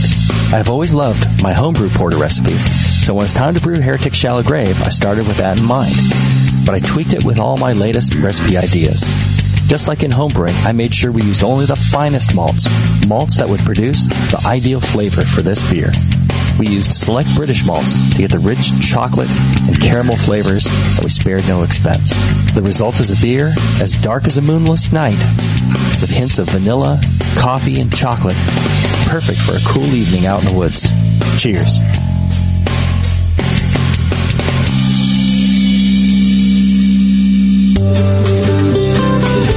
Williams Brewing is your online resource for prompt delivery of quality home brewing supplies. Since 1979, Williams Brewing has offered the finest equipment and the freshest ingredients, backed by the best customer service in the business. New items include the Big Oxygen Kit for economical wart aeration using common welding oxygen tanks, and the Unistat line of external thermostats for easy control of both electric heaters and refrigerators. In addition, they've just mashed their new oatmeal stout malt extract, so you can make those tasty winter oatmeal stouts and porters without meshing. Go to williamsbrewing.com today and browse their vast selection. That's williamsbrewing.com. Orders placed by 4 p.m. Pacific time weekdays ship the same day. Brewing is easy. The Williams way. Hey, Wooly, I'm beat. Can we find a nice tree to just hang out in for a while? You're beat. I've been swinging through this forest for 50 years, ever since we... Ever since we first escaped from the circus. I know, I know, but there's got to be more to life than exploring this creek and trying to populate the valley by copulating with loose, hairy girls. Marquis, stop. Look! What is that? It looks like a man-made treehouse. With fresh food. And craft beer. Welcome to the Creek Monkey Tap House, boys. Grab a seat. Creek Monkeys drink free. awesome! The Creek Monkey Tap House in Martinez, California takes their mission of fresh food and beer seriously. They only serve locally raised beef and chicken as well as local sustainable produce. It's better for you and the planet and it just tastes better. The beer and wine at Creek Monkey Tap House are chosen with the same care for the highest quality and rotate frequently to make each visit an adventure. Swing on into the Creek Monkey Tap House and enjoy a new legend of amazing food, beer, and wine. The Creek Monkey Tap House online at creekmonkey.com. Ewa, what's it feel like? Take awesome and multiply it by two. Yeah! Spraying live beer radio all over your face. Can't get any better than this, baby. It's the Brewing Network.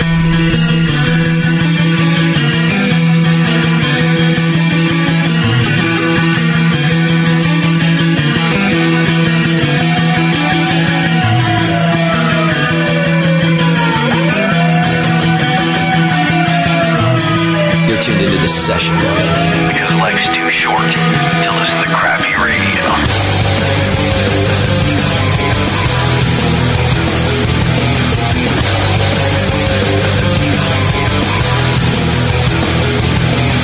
All right, welcome back to the program. Thanks for hanging out with us. Hey, don't forget about our friends over at Saterstein. That's right, Saterstein Homebrew. It's actually a brand new project on Kickstarter that bridges the gap between hobbies.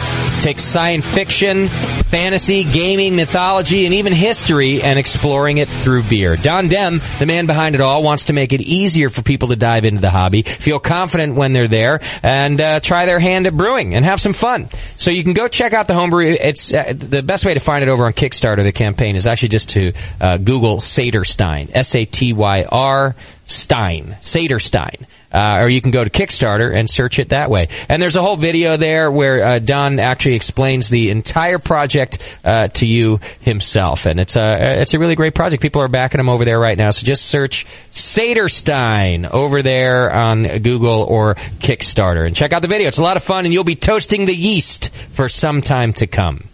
All right, let's uh, get back to talking hops here. Let's do it. We got Blake and Bo from uh, Crosby Hop Farm with us. You still there, fellas? Oh, Yeah, there you.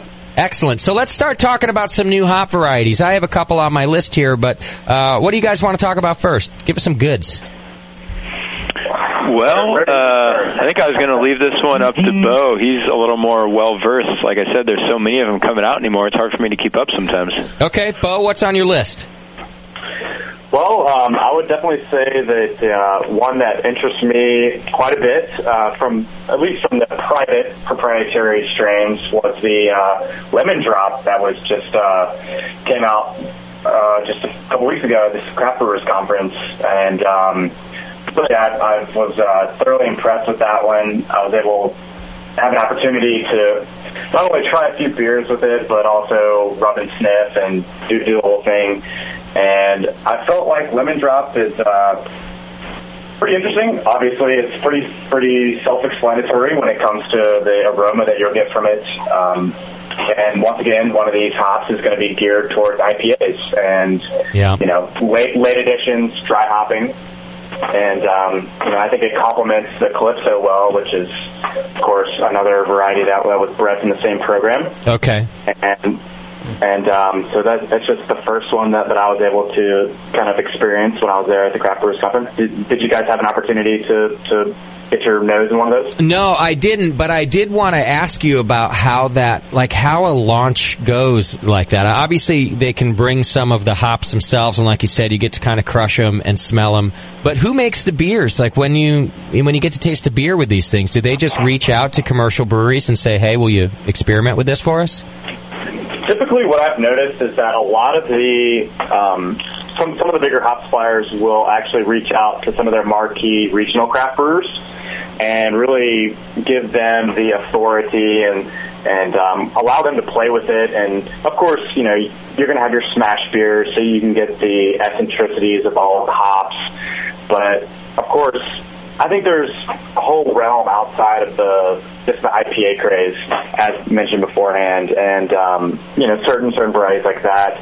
I think uh, really allow the brewer a just I mean it's a huge spectrum of what they can do, whether they whether or not they want to use a certain hop variety in a Belgian or um, you know in any other kind of styles for that matter. Right. And let me ask you this, because you mentioned that uh, Calypso came out of this same program. Uh, yes. Does it often happen that in the course of, of breeding a new hop, of trying to get something out there, that a, a company or wh- whoever's doing it ends up with multiple varieties out of it? Because that's just the process of getting there? Yeah, there's uh, anytime you're breeding hops, you're making crosses between I think we talked about this last year on the rhizome segment, which was kind of funny to some people, but there are male and female hops, Yeah. and it is a a plant sexual process of cross pollination. And when the male pollinates the female, the female being the hop that produces the fruit or the cones that are marketable and used in brewing, uh, those cones bear seeds. And, and out of a, a single cross or a family, uh, of course, you could have as many you know offspring as you might have crossed for. Uh, if you're crossing numerous plants, you're going to have you know the more plants you cross, uh, you're going to have more seeds, and it's definitely possible that you could have a release, I suppose, of new varieties that happen to be uh, sisters, so to speak. Right. Okay. Yeah, it just would seem like a natural byproduct would be to end up with more than one quality new variety.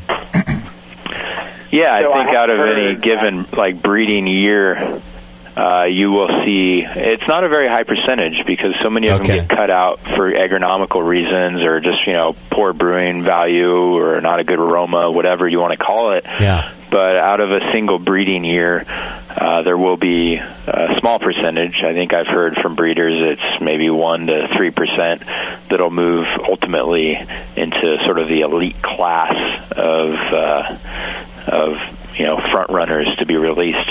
Okay. All right. Bo, what else is on your list there? Did you get to try some other new ones? Um, well, th- there is the uh, Equinox, which or Equinox, whichever you prefer, uh, which came out recently as well, um, which is uh, part of the um, select botanicals and Haas varieties. Are you are are you all not drinking that right now? Is there some kind of Yeah, I, segment where you I guys brought a are bottle trying to of a go on? uh, HBC 344, which is what it was called before. It was called Equinox. Uh, oh, really? Brought an IPA made with that hop. Got a tiny little amount of it and brewed an IPA. How Kinda did you- focused Hmm. around highlighting or showcasing what's going on you. with, with that one. Yeah, where, where'd you come up with the hop, Nick? It was actually the folks at uh, at Damien at Summit Brewing when I was there in February. Yeah, they had a couple of boxes of it. and He was kind enough to share a little bit. Nice, Good old Damo. Good old, uh, generous Damo. Yeah, it's got a really interesting citrus and tropical fruit with a little bit of pine. It's really familiar in some ways, but it's got its own unique twist that's a little bit unlike other other American varieties. It's got a, a really high oil content, can be as high as almost four percent oils. Okay, I think that's one reason why they probably picked it out. And if, if it was crop stable, you folks probably know the story better than I do, so help me uh, understand. But it, it has so much oil that seems ideal for the IPA focused craft brew market. Yeah, I think the that IPA hop market is no doubt going and trending towards higher oil hops, and you're going to continue to see hops being released from various programs, public and private, uh, that are geared towards that you know higher oil content, specifically for you know IPAs. Some of that is genetic, and some of it is how the hop is grown too. Correct. Yeah, it's a combination of both. I mean, you need to start with a good genetic platform to get there, but it also can be influenced somewhat by picking timing. The the later picked hops generally have a higher oil content versus the more early picked hops which can be slightly less. Is there a correlation between the alpha acid typically and the amount of oil, or are they not necessarily related? Um, I would say not necessarily related. Um, again, not not being a hop breeder professionally, I I wouldn't speak too much to that. But just from my own observations, I would say not necessarily related. But j- but I I do feel that a lot of high alpha hops also have relatively high oil contents, but I've also seen some high alpha hops that really don't stand out from a total oil perspective. So, so I think there could be a correlation, but I don't know how direct it is all the time. And and total oil isn't always the best measurement. It, sometimes it's the type of oil and how it how it's perceived in the final product.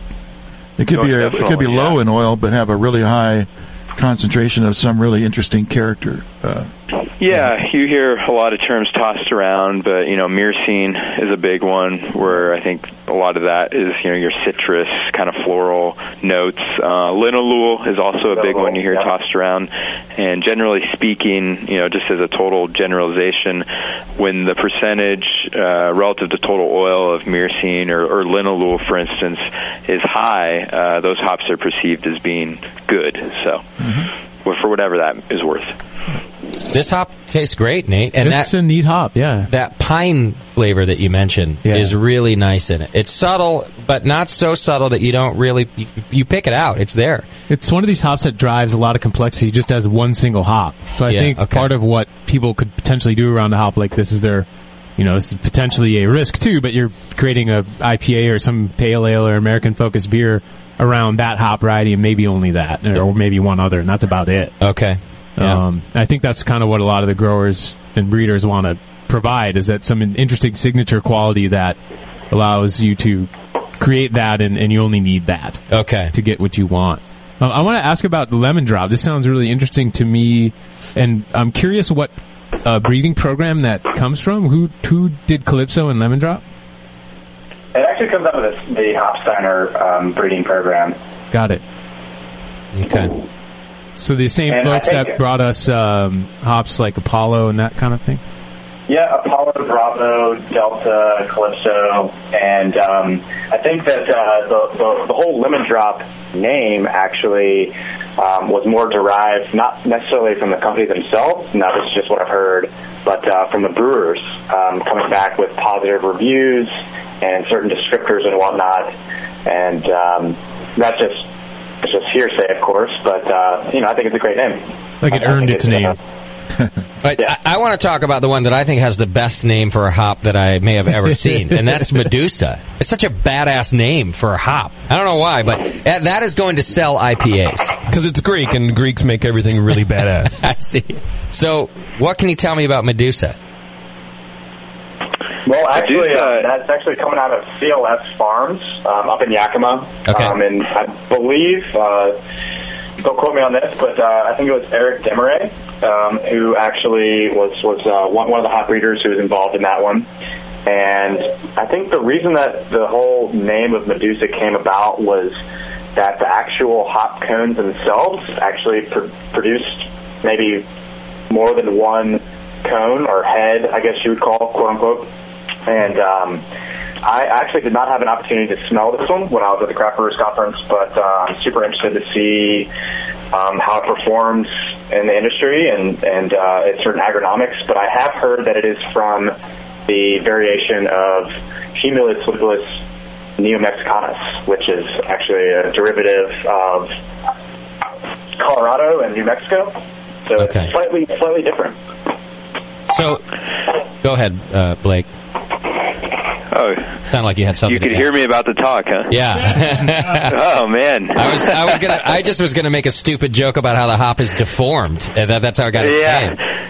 Well, it's funny. I just I just googled Medusa, and I haven't actually seen a picture of the cone until now, but it does look deformed. But I do think before they called it Medusa, they called it multi-head, and I can see why now because it looks like there's actually like two cones, kind of split in into one cone. Well, basically you have one big cone, and you got kind of like this side cone.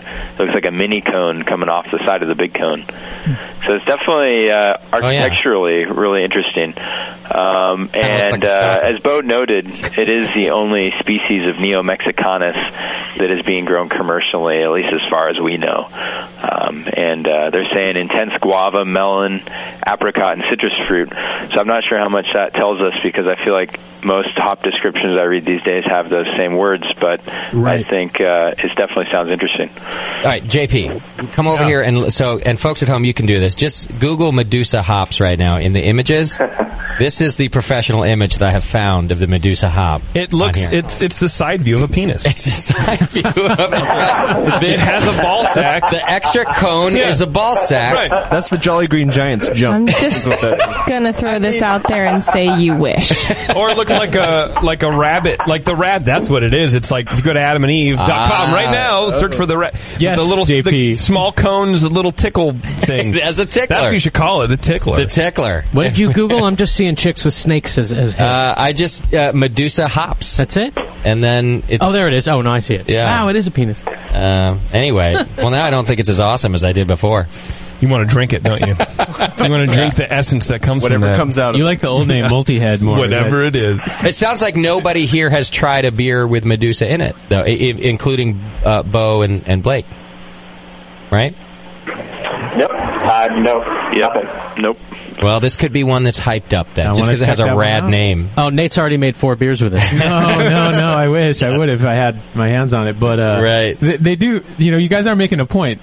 The new hops that do hit the market seem to have a lot of oh, guava, melon, apricot. You, you get these kind of descriptors sort of thrown at at you when you hear about it. Yeah. So, do you think that the breeders are focusing on something different than this berry melon thing that we've seen over the last few years, or is it we going to see more of that over time?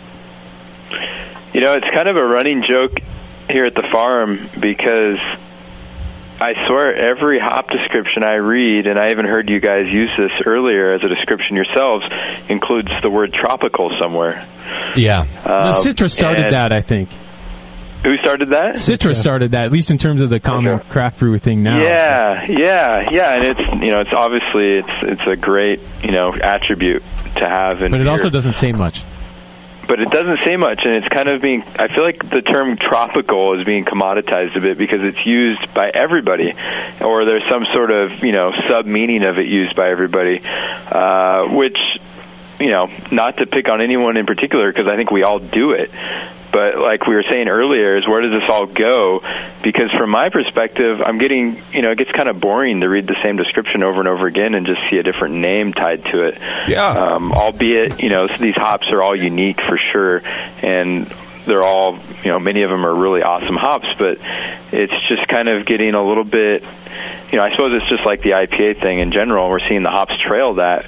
You know, we have all these IPAs that are, you know, big, bold, dank, citrus, tropical, whatever, floral, fruity. But so are all the hops now, and so it's kind of like I don't know I, where we're going. Is I guess it goes back to what we were talking about earlier. Is I guess it's sort of it's it's it's fun, it's cool, but from a production standpoint, it's a little scary because you know there's so much investment involved in what we do that to just push all these new varieties out there and invest in not only breeding them um, but growing them and marketing them, and just to see maybe some other variety come out the next year with a cooler name and, and better marketing or whatever. Right. And It still is tropical and citrus or whatever, but you know it takes all the hype, and now guys start buying that one, or you know, Well, it's you'll kind of weird. You know you'll jump the shark when you start coming out with a session IPA hop. a, tropical session Right, IPA yeah. hop. Right. I mean, because it's the same and, you know, thing. with- Frankly, from our from our standpoint, I think we're seeing that a little bit. I mean, just with some of our, from some of our customers, uh, we are definitely seeing that trend towards maybe not quite craft lager, so to speak. I mean, there is that, of course, but definitely the more sessionable kind of the daytime sort of IPA, so to speak. Yeah. And uh, hops that are maybe not your typical IPA hops going into some of those beers. I got one for you, JP. The Tropical Session Black IPA, fermented with 100% Brett. the, the trendiest beer on earth. right. I mean, it, you know, it's a good point. Like, like the, the word tropical is kind of you know used to describe everything, but and it's the same. Throw that thing in oak. Hold on. Yeah, it's the same thing with with IPA. I mean, just session IPA. They're, they're counterintuitive to, to one another.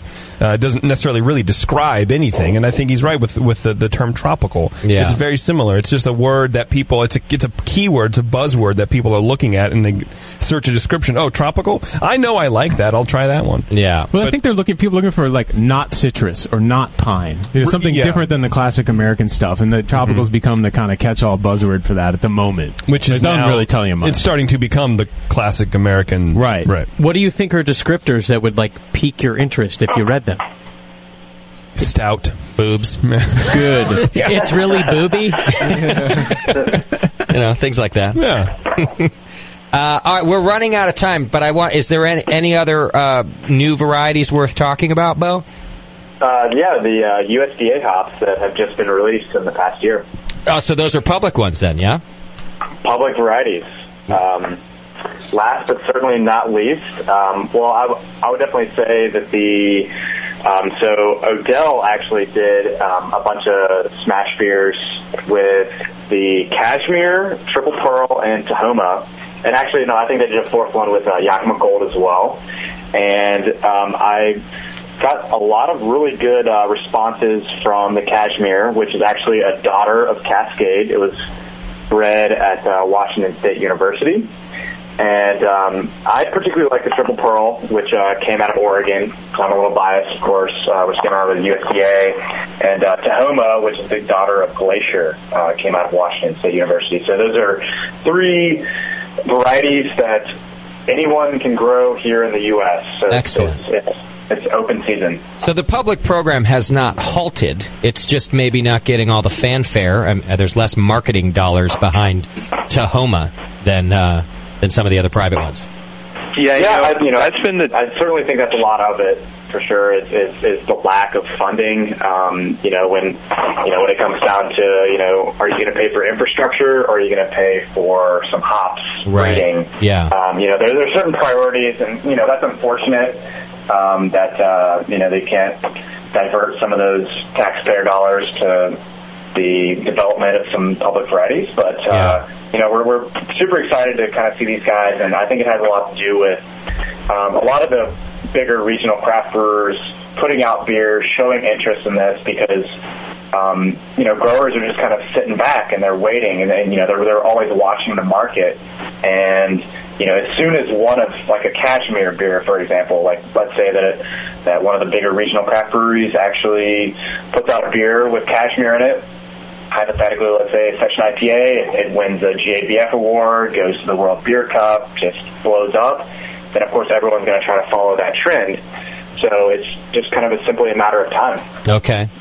Well, it's good to know, and it's good to know that there's still public hops being put out there too.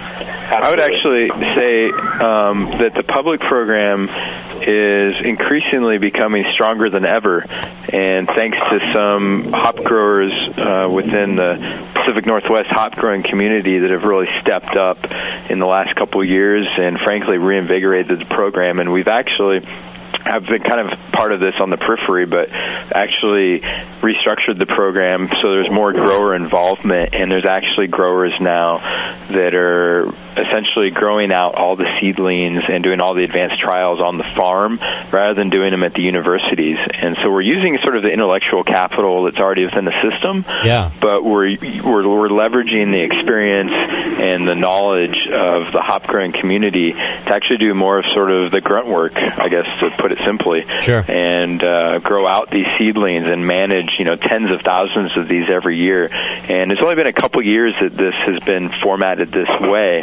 However, from all what I can tell, being familiar with a lot of the private programs somewhat, and knowing this public program very well, is that I would predict that in the future uh, you're going to see increasingly more public varieties hitting the market that are going to be commercially successful.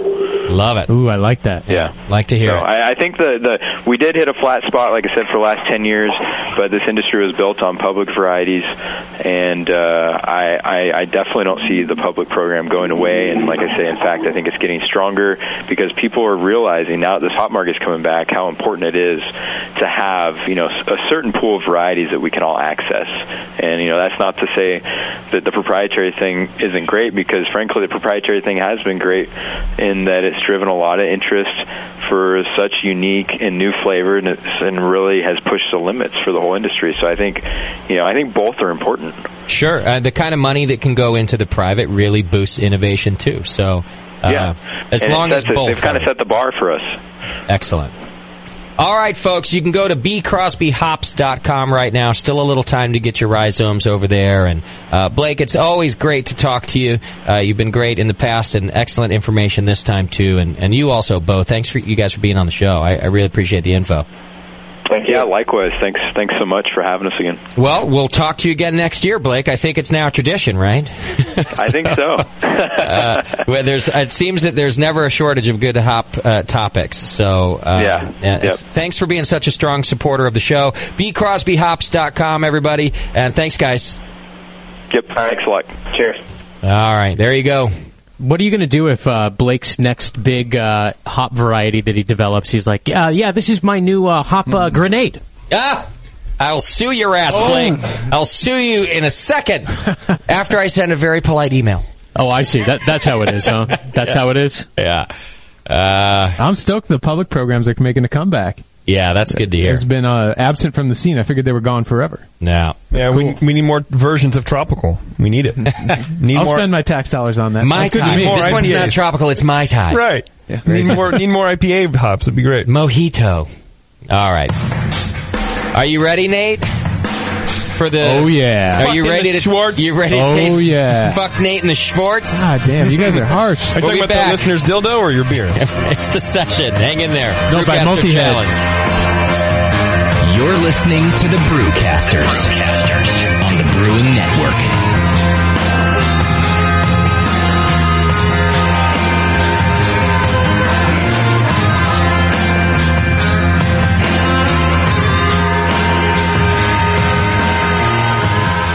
All right, BN Army, it's trivia time. What's the only homebrew shop with over 1,000 recipe kits, $4.99 shipping on orders over 100 bucks, and is also home of the Wolf shirt? The one and only answer is Austin Homebrew Supply. For over 20 years, they've specialized in creating recipes such as the best-selling Texas Blonde Ale, Apocalypso, Hot Bomb 2.0, and Double Chocolate Stout. And they just recently unveiled their small grain kits that produce one gallon of beer. Visit AustinHomebrew.com to browse their extensive catalog of equipment and ingredients. They also have mini clone recipes of your favorite commercial beers. They're the exclusive retailer of BrewVent yeast fuel as well, yeast nutrient, and the all-new bodybuilder. Follow Austin Homebrew Supply on Google Plus to participate in video hangouts on popular brewing topics. So visit AustinHomebrew.com today and make sure you sign up for their weekly email with news and specials. Austin Homebrew Supply, AustinHomebrew.com. As a brewer, you already don't settle for second best. You want great tasting beer and you want great equipment to make it with. So don't settle for the second best grain mill. You want a monster mill from Monster Brewing Hardware. Monster mills are tough, come in two and three roller designs, and are made right here in the USA from superior materials for longer lasting performance. Pick the mill that's right for you at monsterbrewinghardware.com and take Bevo's advice. Trust me, it's always better to have a bigger tool than you think you need. Monster Mills have the best warranty in the business. Your satisfaction is guaranteed. Visit monsterbrewinghardware.com now and check out all the mills and mill accessories. Don't settle for second best. Get a Monster Mill from Monster Brewing Hardware.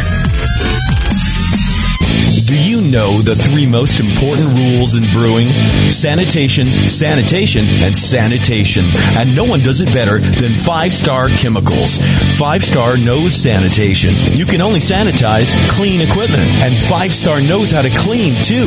For craft brewers and home brewers, Five Star has what you need to keep your fermenters, serving tanks, kegs, and draft lines sparkling and free of any beer spoiling bacteria. PBW, caustic, acid cleaners, star sand, SaniClean, lubricants and defoamers, pH stabilizers, and more. Five Star Chemicals has cleaning supplies, safety supplies, heat exchangers, pumps, hoses, and valves. And Five Star is proud to offer eco-friendly products that exceed customer expectations. If you have a cleaning problem, you need the Five Star solution. Visit 5starchemicals.com or call 800-782-7019. 800-782-7019 and get the Five Star treatment today.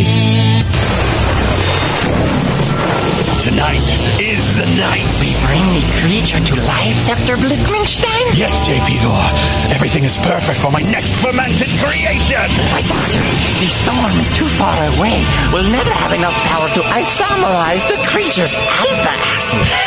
Yes, J.P. Gore, we will.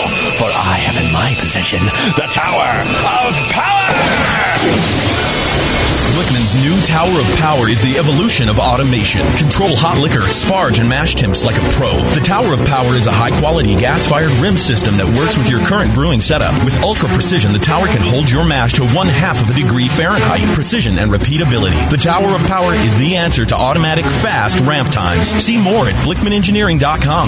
Bring your next creation to life with the Tower of Power. Dr. Blitzmingstein, with the Tower of Power, you can probably give me an afternoon at the pub to enjoy a pint. Don't be silly, J.P. Gore. We have beer to brew. Adventures in Homebrewing have the knowledge and expertise to craft their own gear and original recipes. Some of the things homebrewing.org creates and manufactures in-house are the Brutus brew stands and propane burners, the serial killer adjustable two-roller grain mill with seven-pound hopper, custom stainless steel false bottoms designed to fit kegels, coolers, and mini-size brew pots. Visit Adventures in Homebrewing at the National Homebrewers Conference this June in their home state of Michigan to see more homebrewing.org creations. The brewers at Adventures in Homebrewing have designed a huge selection of original recipes for extract and all grain brewing. Adventures in Homebrewing original recipes are tried and tested, proven to be of the best quality. And right now, Adventures in Homebrewing is shipping 24 of their best recipes for free. Visit homebrewing.org for the most current selection. Once you try one of Adventures in Homebrewing recipes, you'll keep coming back for more. And now, it's even easier with free shipping on these kits. And don't forget to use the current coupon code AIH10. Adventures in Homebrewing at homebrewing.org. Mix me your 100 grain amber recipe and I'm going to eat it. And then it can ferment in my gut. It totally works. The beer is almost identical to the grain sandwich. Your colon won't know what hit it. the, the home of live beer radio. TheBrewingNetwork.com. Because like beer, radio shouldn't suck. You're listening to The Session.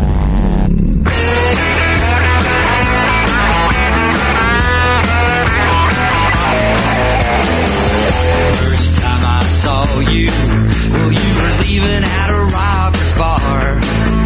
There was something about the way you carried your drink out to your car. Now I think I understand the little things that make you tick. Cause I got behind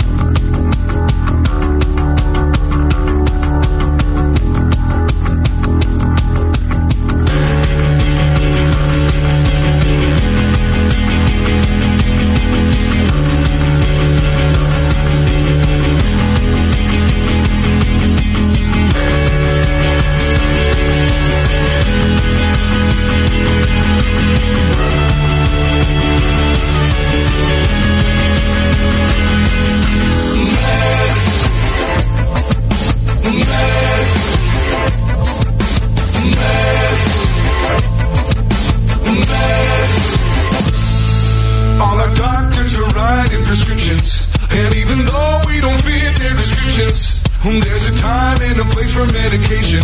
It might be time for a medicinal vacation. Meds. Meds.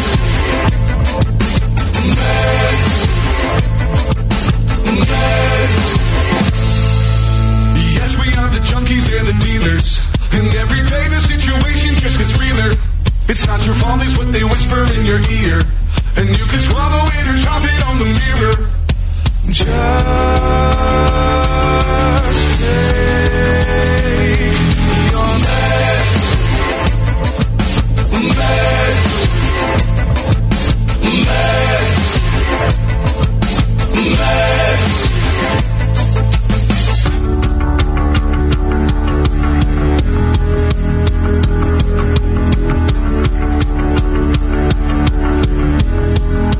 And next time I won't let him go. I just stood there and I watched him go. I just stood there and I watched him go. I just stood there and then it left.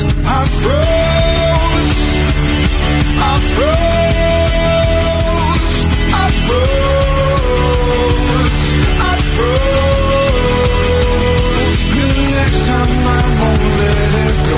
I just stood there and I watched him go. I just stood there and I watched him go. I just stood there then it left. I froze. I froze. I froze. I froze. I froze. I froze. I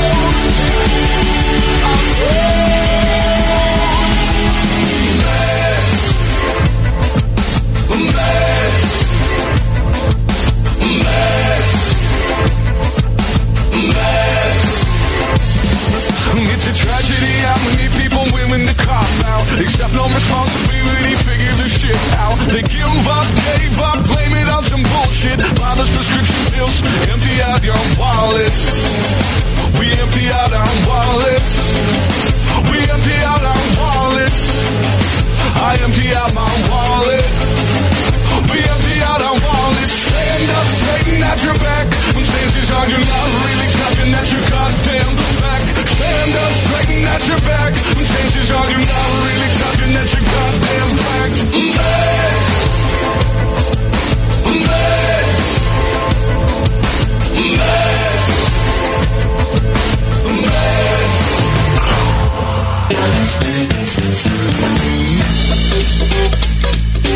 It's 888-401 beer. This is the session. It's Brewcaster Challenge time. Let, rem- let me remind you first that you can go over to beersmith.com right now and get your free 21 day trial of the Beersmith home brewing software. It's the software I use to uh, run my brew day. Nathan, did you use Beersmith to run your brew Every day? time. That a boy. Beersmith.com. It's a free 21 day trial, so you don't have to take our word for it, although our word I, I think counts for something. Oh, one of one or two of them. The- the royal hour, You know, Ours is- as in human beings. yeah. Uh, you can design great beer using Beersmith home brewing software. You don't have to do the calculations by hand. Uh, you can imagine your best beer ever and design it in there. You can customize the program to your own brewing equipment. You name it, it can do it, and it can do it on the go also because there is a uh, iPad app and there's an Android app and there's an iPhone app and there's a, there's apps all over the place. Go to beersmith.com right now for your free 21 day trial. All right. Schwartz beers are in everybody's hand. They have been voted on at the break, and um, it's just about time to to reveal. Uh, N- Nate, what did you end up naming your your Schwartz beer? Jagoff Justin Schwartz beer. That's right. That's right. Because he's going to jack you off. Uh, or is, he the jagoff? So it's jack off Justin Schwartz beer against fuck Nate and the Schwartz. Uh, Schwartz beer. Schwartz beer. and um, I made sure I came in earlier today and I chilled the freezer down to 25 degrees, and then uh, you know we put the beers in there, so they were nice and icy cold when they came out. Because I'm smart that way. And uh, tell me this, everybody: was it a? Di- I just want to know first if it was a difficult, if there was any, it was a difficult decision which one to pick, or did you know right away? Anyone want to chime in on Uh, that? right away? Everyone knew right, away. In terms of it's an A B decision, yeah. But I mean, I, I'd say that uh, I liked one beer, you know, like a maybe seventy percent, the other thirty. I mean, it, they're both good. They're both, you know, not, there's nothing wr- majorly wrong with uh, you know one of the beer I didn't like as much. Well, you can say it. You just gave one thirty. Per- I just went over this with the, my BJCP scores. You you gave one thirty percent, but then called it very good. Well, no, I What the mean, fuck oh, does that mean? well, you and BJCP, I would say it's like in the 30th percentile. Oh, okay, that means you're they might saying, have all scored right. a 28 or something, or a I see what you're saying, 31. I'm not giving a 16. Oh, I thought you were like, I like this one 70%, this one 30%. no, no, that's But they're both really good. That was a non-BJCP statement, so ah, don't, don't try to compare. When I tasted them both ice cold when I first got up here, I was like, "Oh, sweet, this is going to be very difficult." and then when I tasted them warm at the end of the break, like, "Oh shit, one is one's definitely different than They the tasted, other." Beer. yeah, ice cold. They tasted very similar. To Yeah. me. Pretty different very, as very they're- similar. as they're one, warming up. Yeah. one had a little bit more of a yeast character than the other, and I was like, oh well. But for the most part, they were the same. And then it had to warm them up a little bit, and like, oh, That's- the it's- clear winner is here. That's so interesting to hear that. I, e- even when they were ice cold, there was a dramatic difference for me. Okay. Immediately. Well, I have a Okay. good palate, so. Well, as long as that dramatic difference was in my favor, Well, was then- it more than 70-30, or you says 90-10? What do you think? What do you say? Uh, well, yeah. I mean, I would say compared against one another, it is more like 90-10. Now, Mm-hmm. Oh, maybe yeah. against sort of the per, uh, you know general Just against percentile, each maybe it's other. a thirty percentile beer. And by the way, today's thirtieth percentile is probably 2004's eightieth percentile. But w- Oh, you know, and I don't know whose beer is whose, but you know. Well, Nate, I don't. Are you going to sit there and let them talk to you like that? Keep going. I think that's fucked up. All right. Well, should we just do it and then we can talk about the beers? Um, Are you going to read them so I don't? Yeah, cheat? yeah, sure. What's, what's I'll going do to them. happen? All right, here we go. Uh, I got the hat, and I, we got the peanut gallery voting this time as well. So we got a, a couple extra votes. The first vote. Who's going to keep uh, track? We have beer A and beer B, folks at home. Someone, uh, uh, Beardy, keep track. of it. And we've got a couple new judges in the room too. We'll, we'll let you know about. All right, the first one is for B. Okay. B. B. B. The next one is for B. All right. That person has no palate. On to number three, B. A lot of B's. How, wait, how many people are voting? Uh, one, two, three, four, Yeah, five, it was- it was- it's seven immediate votes, difference. So Yeah. it's not over yet. Four is A. All right. There's That's B another votes, one though. in there. Rude. Five is A. In your face. So what do we got? Three B's and two A's right now. Neck and neck. We have another A. Wow. It is now tied. This is the last one. There is one vote left. Uh-oh. Oh. Tiebreaker. Oh dear, you have no idea how nervous I am right now. B. Oh. I think that means Justin Brood Oh. A. and what's that? Four to three? That's closer than Oh, I thought. That's it was pretty gonna damn be. close. That is close. Good, real close. This would be a good discussion. Well won, Nathan Smith. Oh, Thank you, sir. Justin got fucked in the Schwartz. But everybody. Wow. it was a good battle, so we got good stuff to talk about here. I was definitely afraid there for a second it was going to be unanimous, which I would have Yeah. joked was okay, but would not have been okay. I would have gone home very sad. Wouldn't have made you too Just, happy. to, No, just no. to clarify, Nate brewed A. Because I don't even know No, who won. I'm no, real no, Nate stupid. brewed B. Nate No, brewed Nate B. brewed Nate B. brewed both of them. I, I, it's a twist. I Yeah. thought Justin's beer was was far superior. Hmm. You thought A was far superior. That's why I voted Oh. for it. That's why I voted for it. Thank you, JP. You're welcome. JP's your guy. Thank you, Bevo. That's Kevin. the hell out. of Oh, it. you are so not fired. Kevin I love voted it. A. Kevin, you're A, huh? Because B, The B- dream team right here. B has this true, this old yeast smell. Yeah, it going does. On. It stinks. You guys are tripping. Smell that and tell me if I'm falling down tripping. So I would have voted. You think that smells good to you? For B. Yeah. When No, when you're they crazy. were when they were both cold and I thought they were very similar, I thought I was picking up a little sulfur in yours. Uh, Oh yeah, there's a little bit there. Which can be okay, right? Like it can be a little bit to style if there's a little sulfur, but Yeah, it's a young lager, so it's going to have a little bit of that, but I'm, I'm pretty highly sensitive to it. Uh, it's not, I wish that was absent. I think honestly, it but I think it mellowed out as the beer warmed up because let it off gas a little bit. when they Yeah. were kind of the same, you know, very cold, I was like, okay, I might have a chance here because of this sulfur note. But then later, at, like I said, after the five minutes or so in the glass, it really dissipated and then yours became the winner to me. Actually, A is really good, and there's only one thing. I'd like it better if it was only one thing. What? If you get, uh, if it was mine. Slight green, yeah. Yeah. You get a slight green latex paint, like Yeah. a slight acetaldehyde. That's what I in like a caramel kind of Well, something. or- a different. That's not as clean a ferment. A little different. Yeah, it's slightly less clean ferment, but th- it's a damn good recipe. A damn well brewed wort and beer, Justin. So I think I got that note right when it came out of the fermenter. You know when I was Yeah. saying I couldn't really tell if it was good or not? I felt like I liked everything, but there was one, I thought it was an infection or something. I- There was Mhm. one small thing. Slightly off. But then when it got carbonated and I tasted it today, I didn't pick it up today. I only Yeah. picked it up when it was flat and a little bit warmer, but I didn't pick it up today. But apparently it's there. I think that was the that has to be the closest one we've ever done. It It is.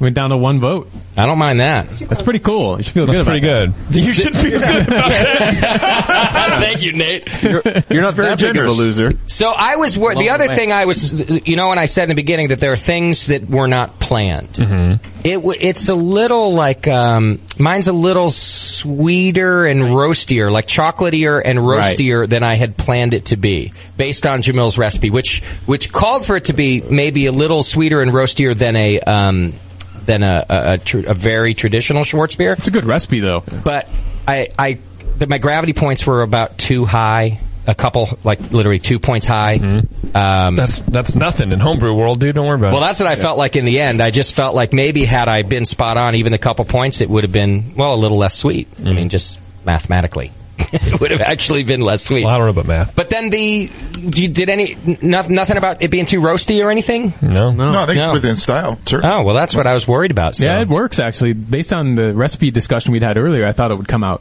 way too roasty. Okay. it's not. It's actually exactly as tasty as saying. Right? Now, Tasty, you said yours is a pretty big gap between 70-30. So Yeah, it what is. was yours based on? Just uh, the. Did you pick up that off Your flavor beer too? sucks. No, uh, I, did- I the the uh, just the aroma, the, the the quality of the ferment is so much better in one beer. It is versus the other, and then that's really all I had to compare them on. So I, I, I was overweighted, if you will. Otherwise, I I drink it. Uh, it tastes. They both taste great. No, it's just the the uh, aroma. Okay. Yeah. So I had to overweight that. So. Bevo, what were you saying? I was just going to comment on the aroma because there is a strong difference in the aroma, in my opinion, as well. In your favor, I think Nate's Yeah. smells a little bit like an outhouse. No That's offense. sulfury. It's sulfury. It, it smells. It smells like uh, like tr- like trube, like the a beer that's been on the trube for far too long, all the yeast, and it kind of smells like urinal cakey. Well, thank you. Yeah, you're welcome. No, okay. I also like my aroma better. I, like, the aroma, but I'm highly sulfur sensitive though. I like the flavor of your beer better than mine, but Mm-hmm. I like the aroma of my beer better. Do you remember what roasted malts you use, Justin? Oh, fuck no. I have no idea. Because I get. Uh, uh, worst brewing classic styles. Because I get a, a roasted kind of green peppery Yes. flavor that you get kind of in coffee beers sometimes. Exactly, Oh. exactly. That I think comes from certain uh, roasted grains. Okay. That I've gotten in some roasted beers more so than others. Do, can you name, maybe uh, if you can name which ones you're thinking of, I can tell, I, I might remember if I put it in it. Well, like, I, I'm not totally sure because I think it varies even within the maltster batch to batch. Yeah. Um, but I know uh, I can get it from like Thomas Fawcett's Black. Yeah. Or or Thomas Fawcett. Uh, Don't get racist. I wouldn't end up knowing the the brand anyway. There definitely was some, you know, like super black malt, Mm-hmm. like a small amount. The only thing I, d- I varied from Jamil's recipe was uh, I used an English for like the crystal. I want to say crystal seventy five or something. Mm-hmm. Instead of using the German variety, which I couldn't seem to find, even though apparently it was there, I used an English version, which was. It's probably uh, okay just for the small amount. But other than that, yeah. So, uh, but uh, yeah, I wouldn't know the brand anyway. To answer your question, because E. I get uh, just a, a green pepper, Interesting. coffee like character. Okay, and that's that's what made me not vote for A. That was the sway. Yeah. Okay. And and can that come from other things besides a, a malt? Like could that have been an infection or something else like that? No, Uh, I don't think so. um, because we had it actually at Heretic for a little bit. Okay. In, in Shallow Grave, And it was just- so we you were changed messing that around to with malt. the malts, Okay. and it went away.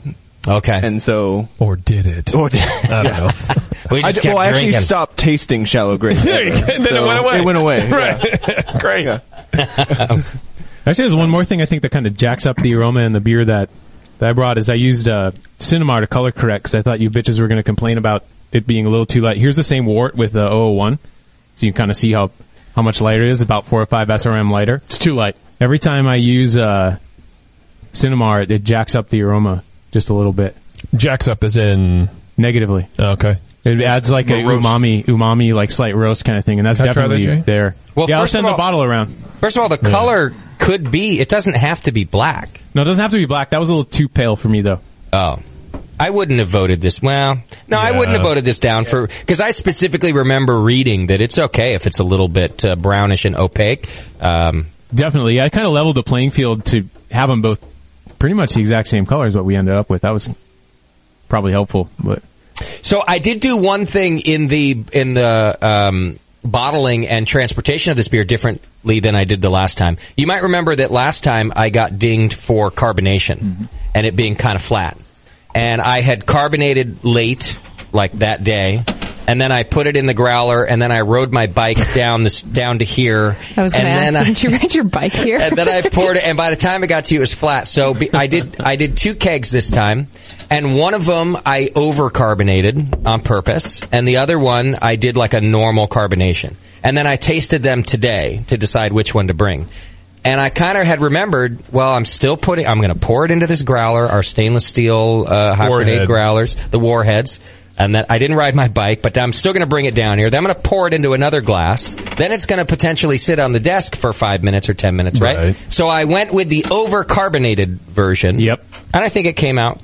I think that was a smart decision. I s- leaned towards that as well, so, that it wouldn't wouldn't lose CO two by the time we all Mm-hmm. Yeah. got here, right? Yeah. So I just wanted to point it I think out with as a, growlers, a that's a less- good way I to go. finally like learned a lesson that I didn't repeat the same error. I, Nice! I Ah. specifically Oh. planned my carbonation. I to think bring people it. Doc talked about this on this show years ago for competition. Yeah. bumping up the carbonation just slightly Just a higher little than maybe bit. Mm-hmm. what would be appropriate for style, so that by the time it ends up on that best of show table, it may have been open for a little while. You Yeah. still have enough CO two to make the beer pop a little bit. So Nate, this is the the same beer that you just passed around without the Sinmar. So you, the beer that you entered with no with the 01 with and not- 01 yeast and no Sinmar. Yeah, I'm passing around two different versions, 028 and 001. okay. And it's kind of fun to just compare. You get slight ester ale type qualities out of the same wort. And I think it shows really well. It would work. That same wort would work really well for ale yeast. The competition was 28. Pardon? The competition beer was 28. No, I mean uh, two different yeast strains: Edinburgh oh, it's, uh, WLP 00 or 028 and 001. Yeah, yeah. What would you use for the competition beer? Uh, 833 lager. Oh, oh. Oh, so I, I lager. made I made like 17 gallons of wort and split it up Okay, three okay. ways. These are both basically. ale yeast. Got it. Yeah, just to kind of send it off in different directions. And I could do um, different hop experiments. Both the 01 has El Dorado in the hop back, and the 028 Edinburgh variation has um, ADHA 484. It's experimental variety in the hop back. So y'all kind of have a slightly different hop character and yeast character to them. You think this uh, style could ever do well in competition not using a lager yeast? I think based on tasting those, absolutely.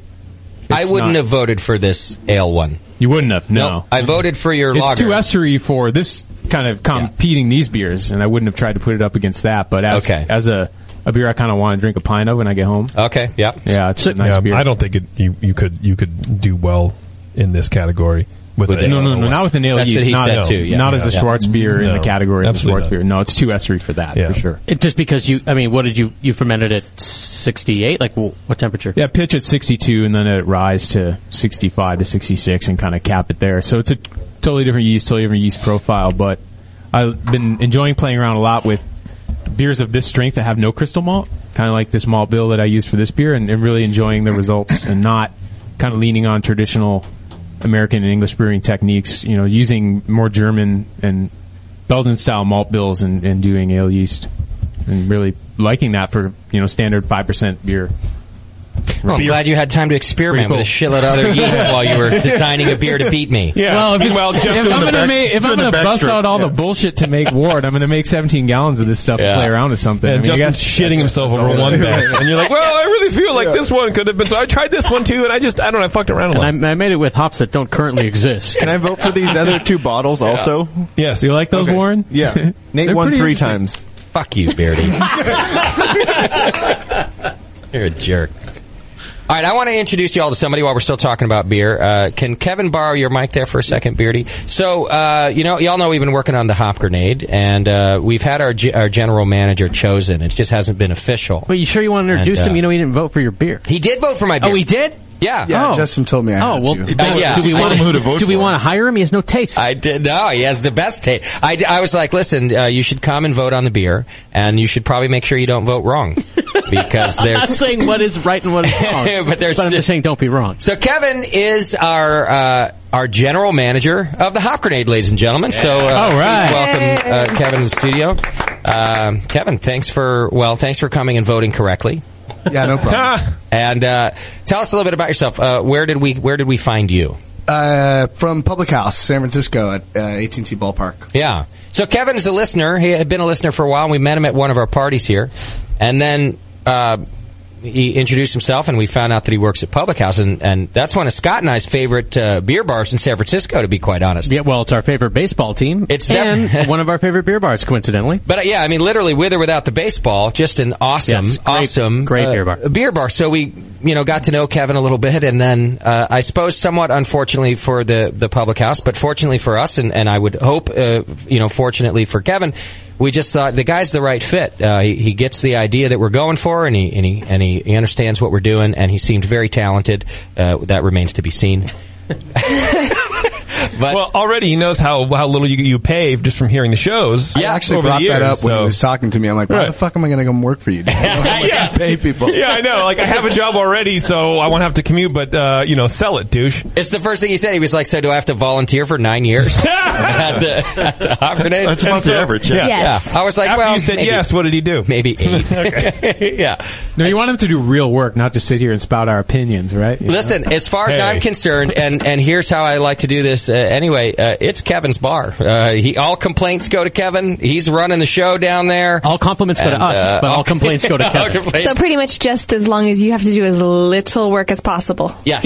Yeah. Got it. Yeah, yeah, you got the same business model. What am I stupid? I'm gonna I'm gonna start something where I have to work. what a terrible idea. Well, and I mean, Kevin, you started the beer program basically at that bar, didn't you? I mean, what no, did it that's, look like that's for you? not guys? true. No? Uh, Greg Stone, he started it, um, and I've just been helping him along the way keep keep it going, keep it growing. So just building relationships with, with breweries and vendors and, and distributors and whatnot, and just he Greg Greg's more of a consultant there. He wor- he works a few days a week. I mean, the guy's a uh, he's he's a smart man uh, and he knows his stuff, and so I've learned a lot from him. But I, I'm I'm kind of the guy on the ground make, making the ec- executing everything es- Right. essentially. Which is really what we needed is the guy on the ground uh, doing the, the heavy lifting. So that's Well, why and, and again, yeah, and I've learned a lot from him and through him, and met a lot of people from that. So uh, it's it's been great, and I'm I'm happy to continue it. Yeah. Well, we are happy that uh, Public House did such a great job, uh, great job getting you ready for us. So uh, now you are. I'm turning been a myself professional off. broadcaster for over 10 years. Having my, my mute button over here. Um, so we're excited to have you on board. Now, tell us why you voted uh, for beer A, uh, aside from it being that your job is at stake. yeah, well, so I I, uh, I like the aroma in in that one. Um, I like the uh, flavor up front. Uh, that I I thought the uh, B was a little too carbonated actually for for my taste. I overdid it.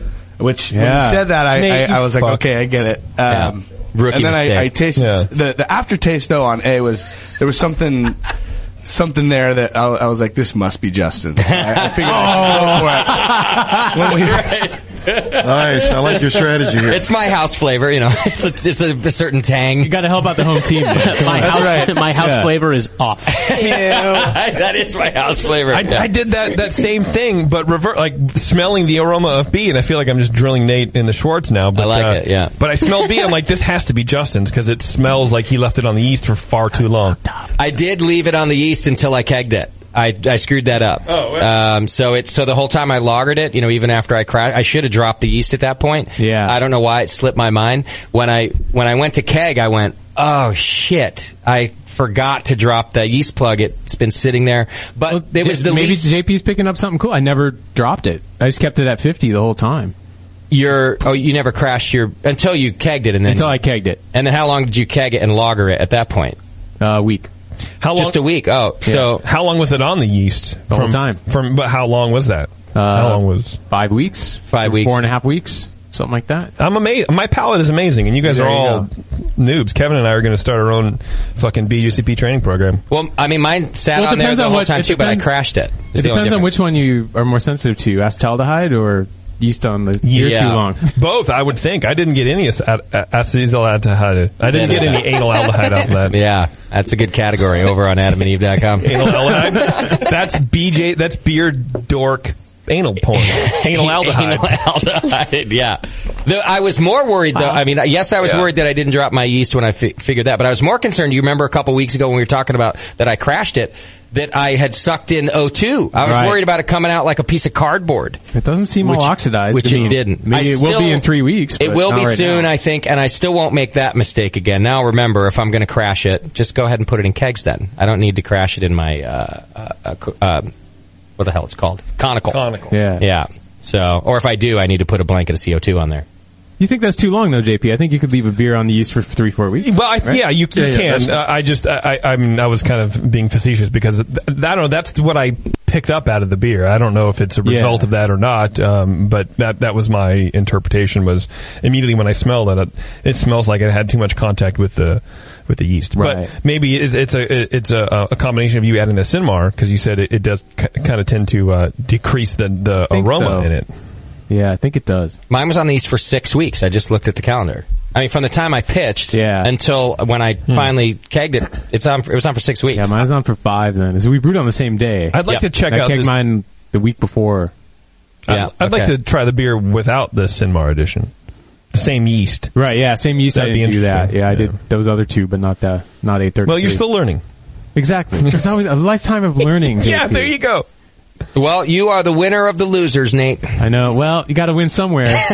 Even the blind squirrel finds a nut every once in a while. Even the losers get lucky sometime. You go into the uh, other lo- the. I'm done now, right? No, because there's another loser bracket, I guess. We're gonna keep you spending money on beer. You keep going. I mean, we're still vying for second place, essentially, right? Or does second place go to the loser of the winners? All right, who's the other losers bracket? I think there could be Well, a winner Mos- of the Must be winner. Moscow. So it's me in Moscow. Oh wait, Moscow No. lost. Moscow Right. lost. Oh, so Did Mos- Doc, because Doc beat Moscow. Yeah. So Right. Doc and you are in the Oh, right, loser right, bracket. yeah, yeah, here we go. No, wait, no, no, you guys were the winner bracket. I was- I won and then lost. Yeah. And Nate lost and then won. Oh, and that's it's, it then. It's, it's Jamel and somebody. Jamel have to and go. John have to go again. and then the winner of that goes against Nate. That's right, because they were in the loser bracket. Yeah. Yes. Okay, that makes sense. So you still Thank you, have Warren. you still have one more. Warren pays attention. I know. I'm lost. I just got here. His brain isn't heavily taxed. exactly. Yet. All right. Well, Nate, congratulations. Anything else Thanks, to learn Justin. from this experience? Anybody? Uh, I think we're good. All right. Great. Jerk. Give me more of your beer. I'll drink it. I got a growler down there. unpredictable. It's fun. All right, Are, are you ready to learn the next uh, bracket in the Brewcaster Challenge? Yes. It's the other winners bracket, right? Yes. Okay. It's the winners bracket. So the winner Who's of- in that again? Because I forget. of the winner of this one, when- which I will announce now, um, will compete against Doc, right? Yes. I, ask Warren. I don't know, man. Yeah, we'll compete Yeah. Mm-hmm. against Doc. Mm-hmm. Doc's an advancing winners bracket. Yep. All right.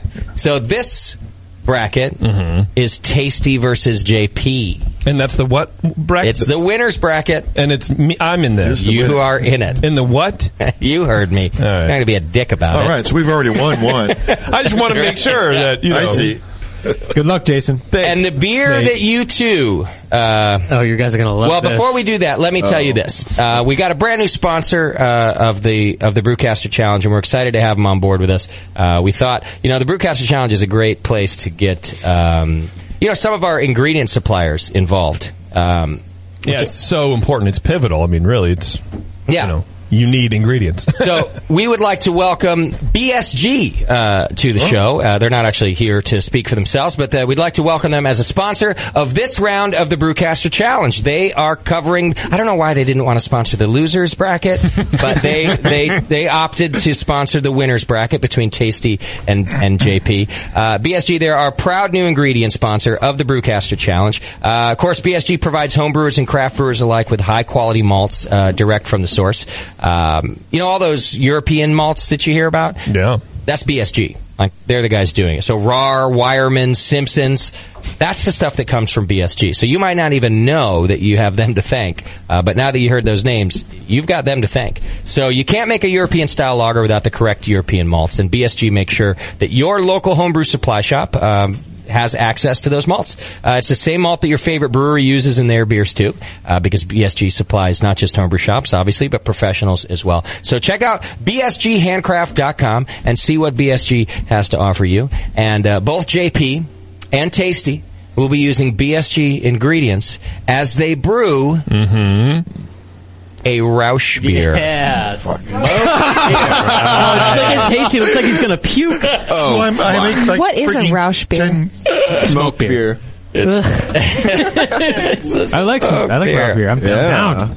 Tasty and Bebo have great. It's a really looks on broad their category. faces. You just have to add smoke malt to anything. Yeah. It could be any beer, any base style. You have your choice of smoked malt, though. I would recommend for this judge's vote that you steer away from peat malt. I second that. No, Uh, Uh, no peat in malt. No, Environment smoke malt. yeah, environment smoke malt is very Tasty looks That's awesome. like- There you go. What was uh, Yeah, Tasty was thrilled. I have a real Just to question. go to all that trouble to do- go ahead, people. I'm sorry, I didn't mean to want interrupt to say you. something about this competition at some point.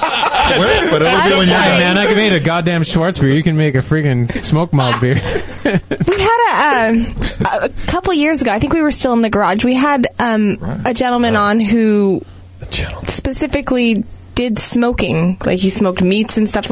But he had this liquid smoke stuff. Would that be something you would add into this beer? Yes, tasty. Go ahead and do that. wait, wait, wait, wait, wait. It's a real question. I really yeah, don't know. Make a Meriton add liquid smoke, please, tasty. I believe it's been done on a homebrew level, adding something like a liquid smoky. Yes. And that would not be ideal. It would probably not be ideal. Good, because it sounds foul. Yeah. So, Yeah. wait, wait, wait. Could, could they make a pale ale and just be high the whole time? Is that a smoke beer? Yeah. Why not? Oh. Not a not a not a beer while you smoke. I smoked Oh, damn it. What if you put beer in the bong and take a load through the beer? That's smoked beer. Yeah. Uh, You know, I haven't seen the Oh, that's awards for winning in this competition. Right. Uh-huh. But I'm instead of sacrificing, you know, 10 gallons of finished beer to make it screwed up with smoke. Mm-hmm. Yeah. Are you Why don't I just lose intentionally and Are you I'll gonna make it- forfeit? I'll make it like an Uh, IPA or something and like, Are you- whoa, I just forgot to put the smoke in. You can't forfeit. Are you going to forfeit Tasty. right now? I'm gonna quit Am I it. the winner right now? No, no, no, Do no. I declare myself I have to winner? brew- I have to brew a beer. Oh, that's too bad. And you have to brew a Roush beer, tasty. These Uh, are the all rules. right, all right. Can you, listen, someone I make- will I make- drink it. You I, gotta have give to, my, it away. I don't have. I can't make five gallons of beer. I don't have equipment for it. I have to brew- make ten. You can make ten and give it, give it away. I'm gonna give it right down the drain. Who isn't going to want your beer? Come on. I'm going to give it to the Well, county do I- I- septic take tank. it to- It's gotta be a- take it to Michigan. They have to have a draft I don't know, a good, system a good festival coming up or something. Michigan. Take it to Michigan. Can he just make Janet's brown and add a little bit of smoke malt and it, it's smoked brown ale, right? Well, I'm, I assume we're going to be judged against the style guideline, the Rosh beer, right? Yeah. Mm-hmm. Mhm. It doesn't say it. You know, it doesn't describe an American brown ale. It's smoked. What were you talking about then, t- the, uh, Warren? That you Yeah, can what is do Warren any talking base about? I was just beer? saying in the broadest sense, Yeah. smoke beer could be any base style. It's more like in the specialty. Like beer you could make a category, though. smoked Meritzen, you can make a smoked Weitz beer. you can right, make- but we're doing specifically Roush beer. Yeah, that'd be a specialty beer. Yeah. Yeah. but you know that'd be okay. So you'll figure it out, Tasty. Don't worry. You're gonna Oh be fine. yeah, I'll figure. it. I have faith. It'll taste like smoked fish. Nice. I'll, I'll drink it all, and I'll have some locks. to Well, go okay, with. all right, fine. So here's what I'd like to see, guys. Uh, I can't wait. I'd like your recipes ready for next next show. So that's a week from today. Okay. And you got a good week to get your recipes ready. But I, I have a question. Yes. Um, Jamil doesn't make a smoke beer, so how am I supposed to compete? I don't know. Oh, burn on everybody. Sorry. I don't get it. What? Yeah, just burn Tasty. He's your competitor now. But I'd not rather just everybody. burn everybody. All right. I'm not in the competition. Not me. I'll burn Nope. you separately, Warren. Don't worry. Thank you. With a cigarette. Yeah. Yeah. Just like your dad used to do. Ah. It's horrible. All right, so Roush beer, it is. Don't worry, Tasty. One, we'll get this all out of our system, and then when we restart the the, the Brewcaster Oh. challenge, wait till you see what. Wait till you see. You wouldn't. You won't be complaining when you see what Jamel has to do for his next round. Oh yeah, dude. You've got it easy. We're getting, we're, we're getting off really I lucky, can dude. feel my pain. I can seeing his doesn't seem to help. It's what I feel. it weighs a lot more. You know what I mean? I have, a, I have a cookie you can eat that'll take that right off. Casey, don't don't your minions love smoke beer? I mean, when I think of a fan of smoke beer, I think of a twenty-something chick, right? They must love smoke beer, do they not? Negatory. No, I don't understand. I've never seen that pattern. I, understand. I figured like a fifty-year-old German dude. Yeah. no, I like saisons and oh, interesting and strong beer. Oh, huh. Maybe the guy that works at Jones's barbecue. All right. Well, there goes my. All right. Well, you're screwed. All right. It's exciting. I'm stoked on it, dude. Do you are you the only one in the room that likes Roush beer? No, I'm stoked on his reaction. Oh, I see. Maybe there's some way to take the smoke out of it. I can make it, and then when we After the fact? we'll have an anti like we can smoke. Uh, well, no, I'll no, put no. carbon in there. Tasty filter. Tasty. Just blend. blend Think it? about. Oh yeah. Oh, I get, okay. You could make a- your fruit beer technique, All the right. old school way. Well, maybe I'll do like a, a tincture of, uh, of Yes. smoke. Yeah. Two drops, just two and bottles. I'll just, and I'll tincture. I'll, uh tincture uh, enough for our judging. Yeah. Try. And try the rest doing will a- be like a uh, Schwartz beer. Now you're thinking. Try doing a, a partial mash of smoke malt. See if the Smoke. I don't, even, I, don't, I don't think I'm even going to. Uh, You know, the next round we I might do- ferment it in a beaker. Yeah, I'll ferment the In a smoke. beaker. I'm actually just making a It'll starter, Be but like it's really gonna be a smoke I'm gonna beer. just. I'm gonna make a starter In a of flask. Make the starter of smoke beer. Smoke. no, I got to be able to. Uh, So let me let me get yeah, something yeah, it straight. could be so little. I don't have to Uh, worry about it. It doesn't even have to convert. The spirit of this competition has just gotten raped. Do you enjoyed a good smoke beer, tasty? Like a um, no, a he hates it. Schlenkerla, something like He that. You hates don't like you don't No, think I never. those? I never go for one of those. Right. Now you know why the style was No, chosen. that's all right. I, I think I might be able to save the batch. I mean, uh, not merely make a, sm- a Schwartz. a Why Schwartz don't you beer. listen? Tate, here's the way to think of it: make a great Roush beer. Like change our mind about Roush. I do. Beer. I want to make like a quart of it. That's fine. I don't care how much you make. No, yeah, see, but that- the challenge that's is the point you're missing That's too. right. Wants to make a great He one, does. but just the mo- the tiniest amount. You're gonna firm it in a Maybe like warhead. a test tube baby. Make a make a good looking baby. by the way. make a Mr. Beer kit of it and like start a There you blog go. Ah. and blog it the whole thing and be like fucking brewing network dot blogspot or some shit and then you can talk shit on it the whole time. Ah. Right. it's a great idea. They're all good ideas. they're awesome. All right, that's your next Brewcaster challenge. We'll hear from JP and Tasty next week uh, about their recipes. Uh, we're going to take a real quick break right now. When we come back, we've got a lot of things to do. So we've got our Logic Homebrewer of the Week, who's calling in from where? Moscow? Israel. From Israel. So that'll be Wow. fun to do. Uh, plus, we got beer news. So hang in there. It's the session. We'll be right back.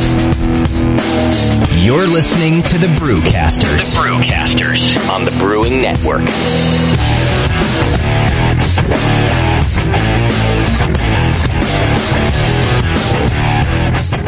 Hey brewers, it's planting season. Have you ever dreamt of walking through your own hop garden? Well, look no further than Woodburn, Oregon and the Crosby Family Hop Farm. Blake Crosby and his family have been passionately growing hops for five generations. And right now, they're taking orders for 2014 rhizomes for all retail and wholesale customers. The Crosbys know how to grow hops and are here to help you establish your family's very own successful hop garden. In fact, when you plant a hop rhizome from the Crosbys, you're using the same plant your favorite professional brewer bought his hops from. Friendly professional service, fast shipment, and quality hops at competitive prices. The Crosby family brings all of this to you. Call 503-982-5166 or visit bcrosbyhops.com and let Blake Crosby and the Crosby Hop Farm help make your hop garden a reality. bcrosbyhops.com. Hops from the Crosby family farm to yours.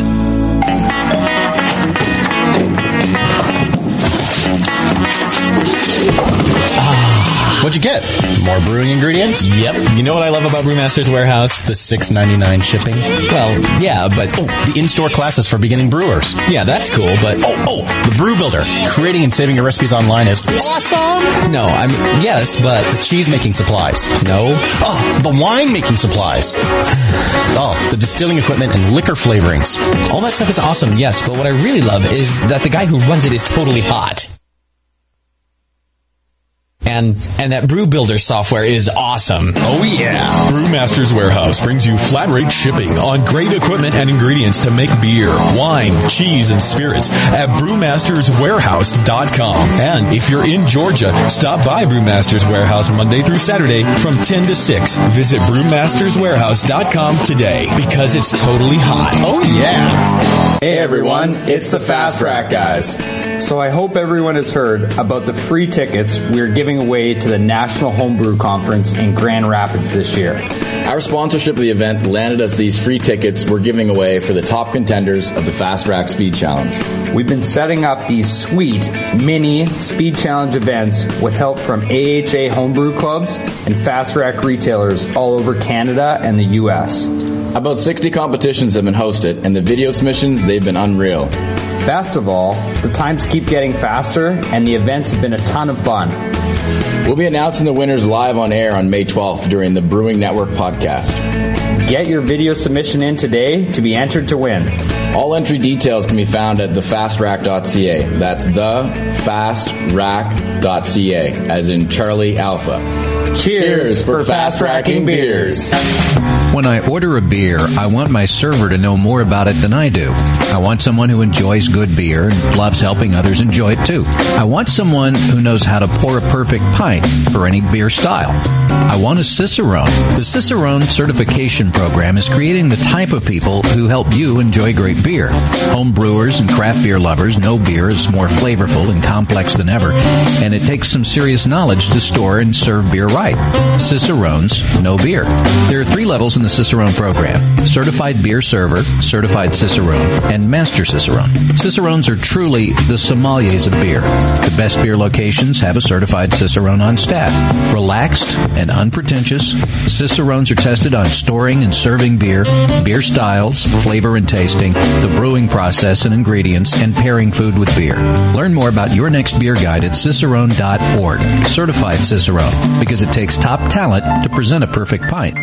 Downtown Joe's, where everyone is welcome, especially if you like drinking and tasting beer. Head brewer Colin Kaminsky's favorite beers are the Tantric IPA and the Double Secret Probation IPA. But you'll have loads of others to choose from when you redeem your exclusive Brewing Network savings. Downtown Joe's is the best brewery destination and the hottest night spot in Napa. Colin invites all homebrewers and fans of craft beer to stop by and enjoy the great food and beer. Whether you're in the mood for riverside dining, live music, or just hanging out at the bar to meet a person of the opposite sex or a person of the same sex, Downtown Joe's has exactly what you're looking for. And now just mention the Brewing Network to receive a dollar off your beer at Downtown Joe's. That's right, take a dollar off every one of their great selection of craft beers, including the Lazy Summer Wheat, Golden Thistle Porter, and the Triple Dog Dare You. Come to Downtown Joe's and enjoy the laid-back atmosphere of Napa's best brew pub. Visit downtownjoes.com right now for current beers, the live music schedule, or to drool over their delicious menu items. Downtown Joe's, your neighborhood brew pub where everyone is welcome. Hi, I'm Jason Harris, the proud owner here at Keystone Homebrew Supply. We're thrilled to be entering our 20th year of supplying this great industry. And to show you, the Brewing Network Army, how much we appreciate your support, we're offering you 10% off your first order on our website, keystonehomebrew.com. Just use coupon code BNARMY at checkout, and I'll get your order out the same day. My goal at Keystone Homebrew Supply has always been to have a complete supply of everything a brewer could want. When you place your order online or when you come into our store, it's our goal to have everything on your list and more. One aspect of KeystoneHomebrew.com that we're really excited about is the ability to fulfill customers' exact grain bills. Do you hate to wait? Keystone Homebrew Supply can get your precious yeast and hops to you within just one day if you live between Connecticut and Virginia, and within two days east of the Mississippi. KeystoneHomebrew.com. E I'm Jason Harris, and I approve this message. E. Wait till you can pour it out of your own kegerator. I mean, your friends will look at you with awe. And it's just hot. It is? It's so super hot. The home of live beer radio. Because like beer, radio shouldn't suck. You're listening to The Session. You're listening to the Brewing Network. Because like beer, radio shouldn't suck.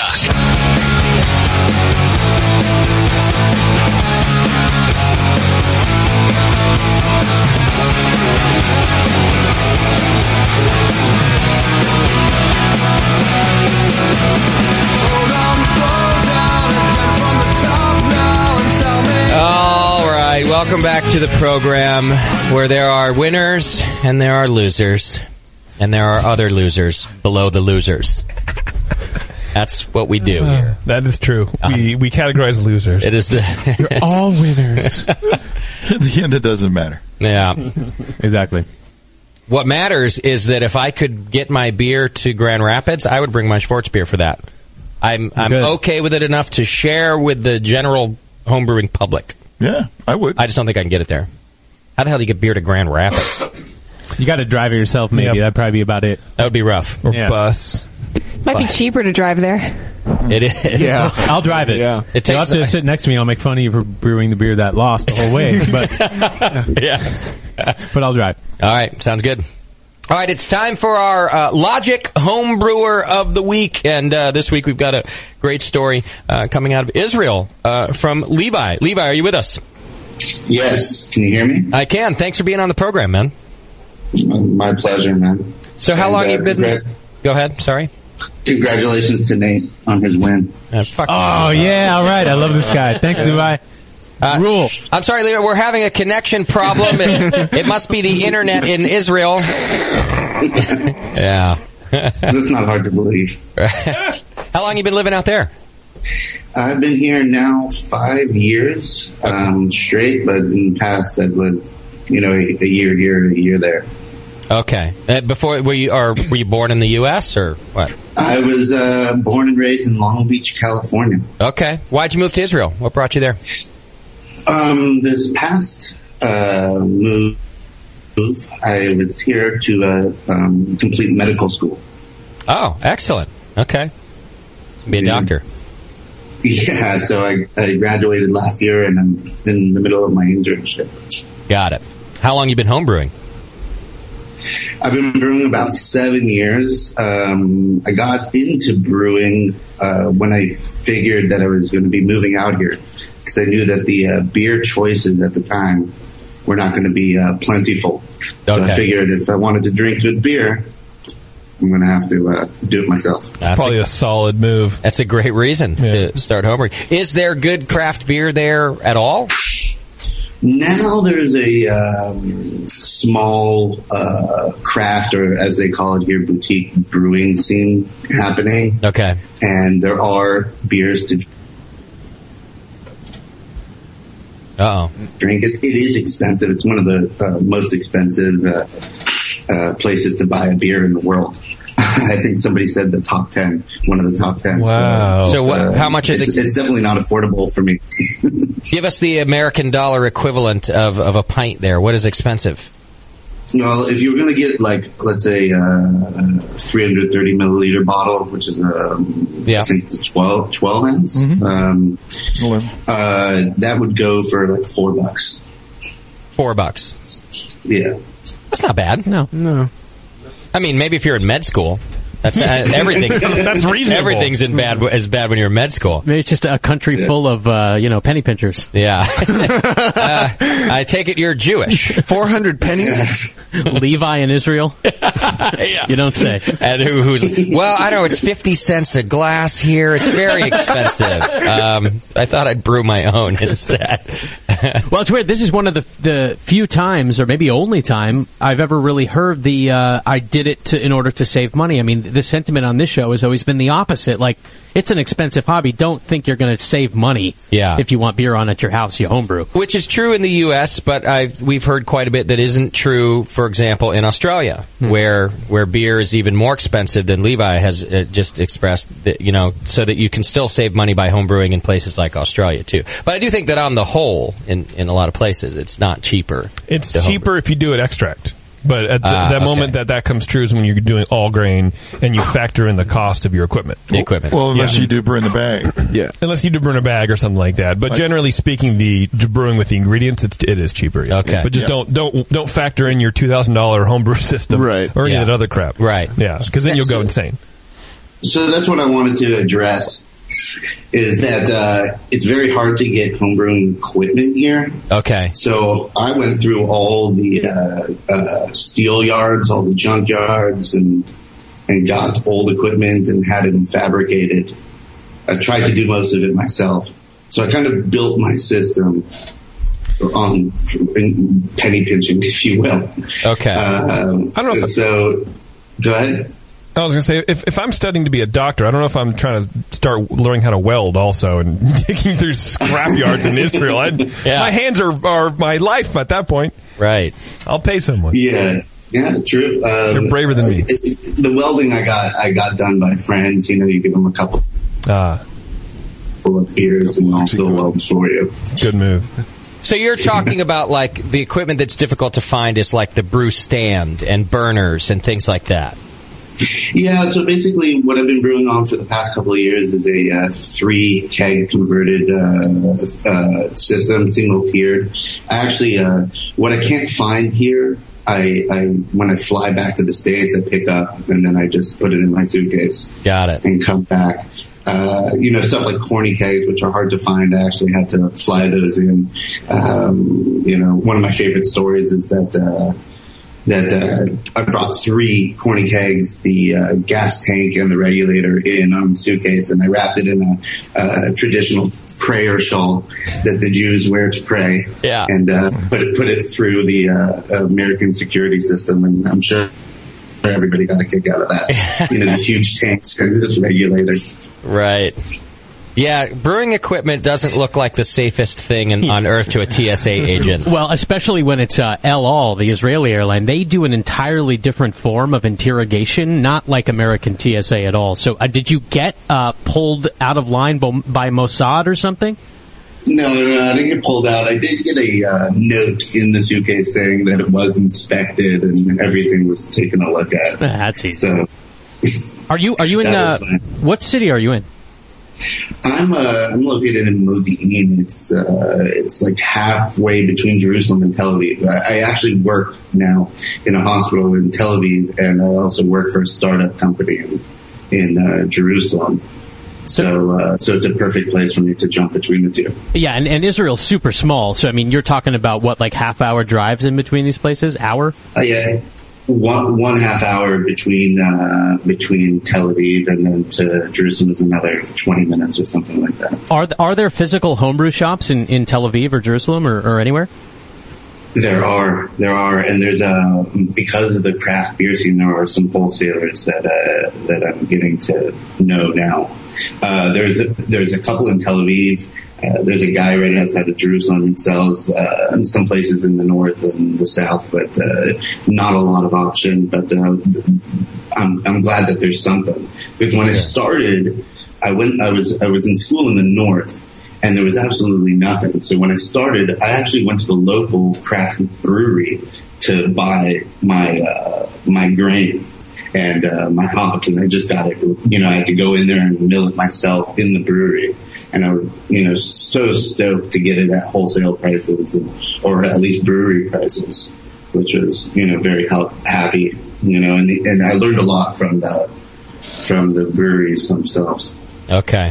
So you don't have as much difficulty getting ingredients anymore. What about yeast? As a doctor, you can do it yourself, right? Uh, I do. I do do it myself. Yeah, I There you bake go. the yeast and I uh, and I grow them up myself. There's a couple of uh, home brewers in my uh, city, and we do uh, yeast sharing, which is great. You know, we do washing and cleaning, and selecting, and I do plates and try to select for the biggest colonies. And that's my that's my work. You know, I'm a I'm a, I do a lot of drug development and, and cell culture, so I'm pretty well equipped to do that.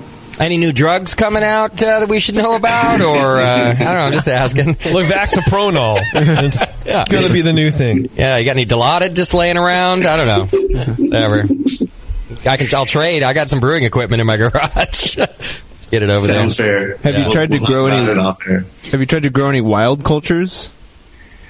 So um, I haven't tried to grow any wild cultures. I did have some infected batches that I took to the lab to streak, um, but uh, they haven't yielded any any brews yet. But they're in. In in the entire country, there is there is really one uh, sour guru, uh, the guy who uh, who lives not so far from me, and we do uh, Solera barrel projects and um, he does a lot of interesting things. I don't know if he's done a completely spontaneous fermentation, but he does a lot of uh, alternative yeast strain.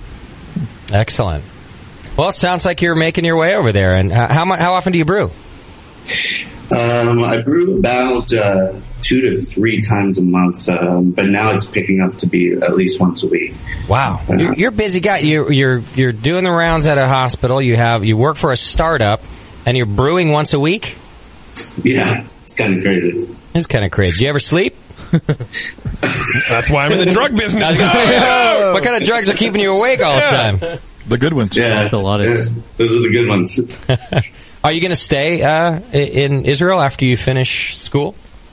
I know you said you As- graduated, as but you're the- still doing as your. It looks right now, you know, I got young kids, and I would like them to finish their primary school in the same uh, school. Okay. So, so for the time being, we're here, Excellent. and, uh, and we're we're enjoying. It. It's a it's a you know beautiful place to raise kids. And did you say that you're part of a you know, homebrew club? Do you beer have a, a, a club there, or just people that you brew with? Um, it's not a club in the sense of you know membership fees or anything, but the, we get a, we get together like once or uh, I don't know once every couple of months to uh, to taste each other's beers, give critiques. We've done like proactive kits where we tasted all flavors. Uh, you know, we do definitely do beer trading, which is uh, which is wonderful for me because if I'm if I'm running out and I need you know, and then I could go ahead and uh, get some beers until the next batch is ready. Yeah. Well, you're in the right profession too. You can go. Hey, remember that time I looked at that rash for you? I'm, uh, I'm running out of beer over here. Yeah. you know, I, I, this is a good story. I think it's it's, it's good to see, uh, you know, i- hear about uh, kind of an old technique coming to a relatively new city like a Jerusalem or something like that. I think it's very beautiful. A new city. Uh. well, you know, they don't have a lot of culture yet, so he's trying to bring he's trying to bring all that back, and I, I, it's a wonderful thing. I appreciate it. They just finished putting on the roofs on all the buildings. Yeah, it's, you got a whole new. It's a whole new thing, man. yeah. Uh, You have any? But Uh, J- J- JP's right. You know, the, the beer culture in, in Israel has just been uh, uh, a lagers, you know, fizzy white, uh, fizzy yellow beers. Um, this whole craft thing is really new, and to get the public's uh, opinion to change, it was like it would be like uh, being a craft brewer in the late seventies, early eighties. You know, So you're not uh, in the making money yet. States. Is is there another alcohol of choice? Is wine? Uh, you know what what's popular? Manischewitz. yeah, right. they, they do. The, there, there are a, m- a million boutique, if you will, wineries, and and, and the, the restrictions on them are very, very low because it's considered sacramental. Um, and and so there's a million of them, and there's some really great wines. But I think the alcohol choice is like just shitty vodka. Oh, right. I was Really, in college once really too. bad. Okay, So Are you saying the whole state of Israel is it's like a college, It's like a child- it's like college camp- town? it's like a frat house. Here's some shitty vodka. There's a lot of boutique winery, but let's just pound this vodka right now. right. Well, g- I mean, given that there's no real uh, like homebrew club culture, that there are no competitions in Israel, are there? There are a few competitions. I believe Long Shot has come out here, um, but it happens. It doesn't happen at the same time every year. So what happens is, you know, you just submit whatever beer you have, and you're not brewing for the competition, which makes it really difficult Hmm. because you, you don't know what you're. So Look at, uh, there are competitions. Look at Jim the Catholic reaching out to the Jews, bringing long shot to You Jerusalem. too can be uh, elevated. Elevate yourself by entering my competition. It's a real long shot. Yeah. But, so are you Yeah. guys. So it's all right. hey, uh, Levi, I think you, you have a charge here, which is uh, what, organize like a, a Palestinian Israeli uh, brew off. Oh, that's- maybe that's gonna maybe go that great. can solve that can solve some problems. You know, I think that would be a great idea. Yeah. I definitely know that there's um, there's a brewery called Teba um, in in the territories, and uh, and and and you could get it in Tel Aviv. I know that you could get it. I haven't had it yet, but from what I understand, it's really good. And if you uh, if, if we could get a hold of some homebrewers, we could definitely do something. Ma- you know, maybe we'll uh, we'll get our friend uh, Mazen Hajar of Nine Six One Beer in Lebanon. You Yeah. know, we'll get him to maybe MC the thing or something. That'll be great. You get his you get his beer out there. You get the Nine Six One. I haven't seen it, but um, if I see it, I'll let you know. I don't think I'll MC it. I think I'll ref it. Moscow, in your hypothetical scenario, if Nathan and I were in this homebrew competition, and I am Palestine and he is Israel, and I lost by one vote, you think that's going to go over very well? The Uh, shit would hit the fan. Bombs away. There might be some rock throwing. 'Cause it hasn't already. right. Launch. Yeah. I'm gonna dive under this table. Missiles start showing up. yeah. this whole thing is outrageous. Homebrew, the new great equalizer. yeah, see, John Carey had it all wrong. Yeah. It's, The not, olive it's, not branch. the- it's not talking; it's drinking. It's drinking homebrew. Yeah, brewing. I agree. I mean, uh, uh, you know, brewing is culture. And With culture, you get to understand everybody's uh, sides and, you know, be able to talk about it over over some delicious, you know, libations. So, that wouldn't be absolutely. any problem. Amen. All right, Levi. Well, thanks for taking the time to be on the show with us. What time is it out there for you right now? You don't sleep anyway. He's probably brewing. It's November 6:52. 2012 for me. Well, you know, it, Passover just ended uh, last night, so we haven't had any uh, beer or bread in uh, seven days. So I haven't brewed in seven days. So I'm gonna probably dust out, you know, all my equipment and uh, from the shed and, and maybe you know get something going on. That a boy. All right, Levi. You are our homebrewer of the week. Thanks very much for being on the show. No problem. Have a great one, guys. Cheers, man. Shalom, baby. Good to talk to you. All right, that was brought to you by EcologicCleansers.com. Go to EcologicCleansers.com and check out their straight A and one step. They are committed to helping homebrewers because they are homebrewers, the Ecologic guys. And, uh, you know, why would you want mainstream ordinary beer? You don't. So don't settle for mainstream ordinary cleansers. EcologicCleansers.com. That's right. Great. Awesome. Couple more things left to do. Uh, a little bit of beer news, right? It's the Brewing Network's Beer News, brought to you by HomebrewStuff.com.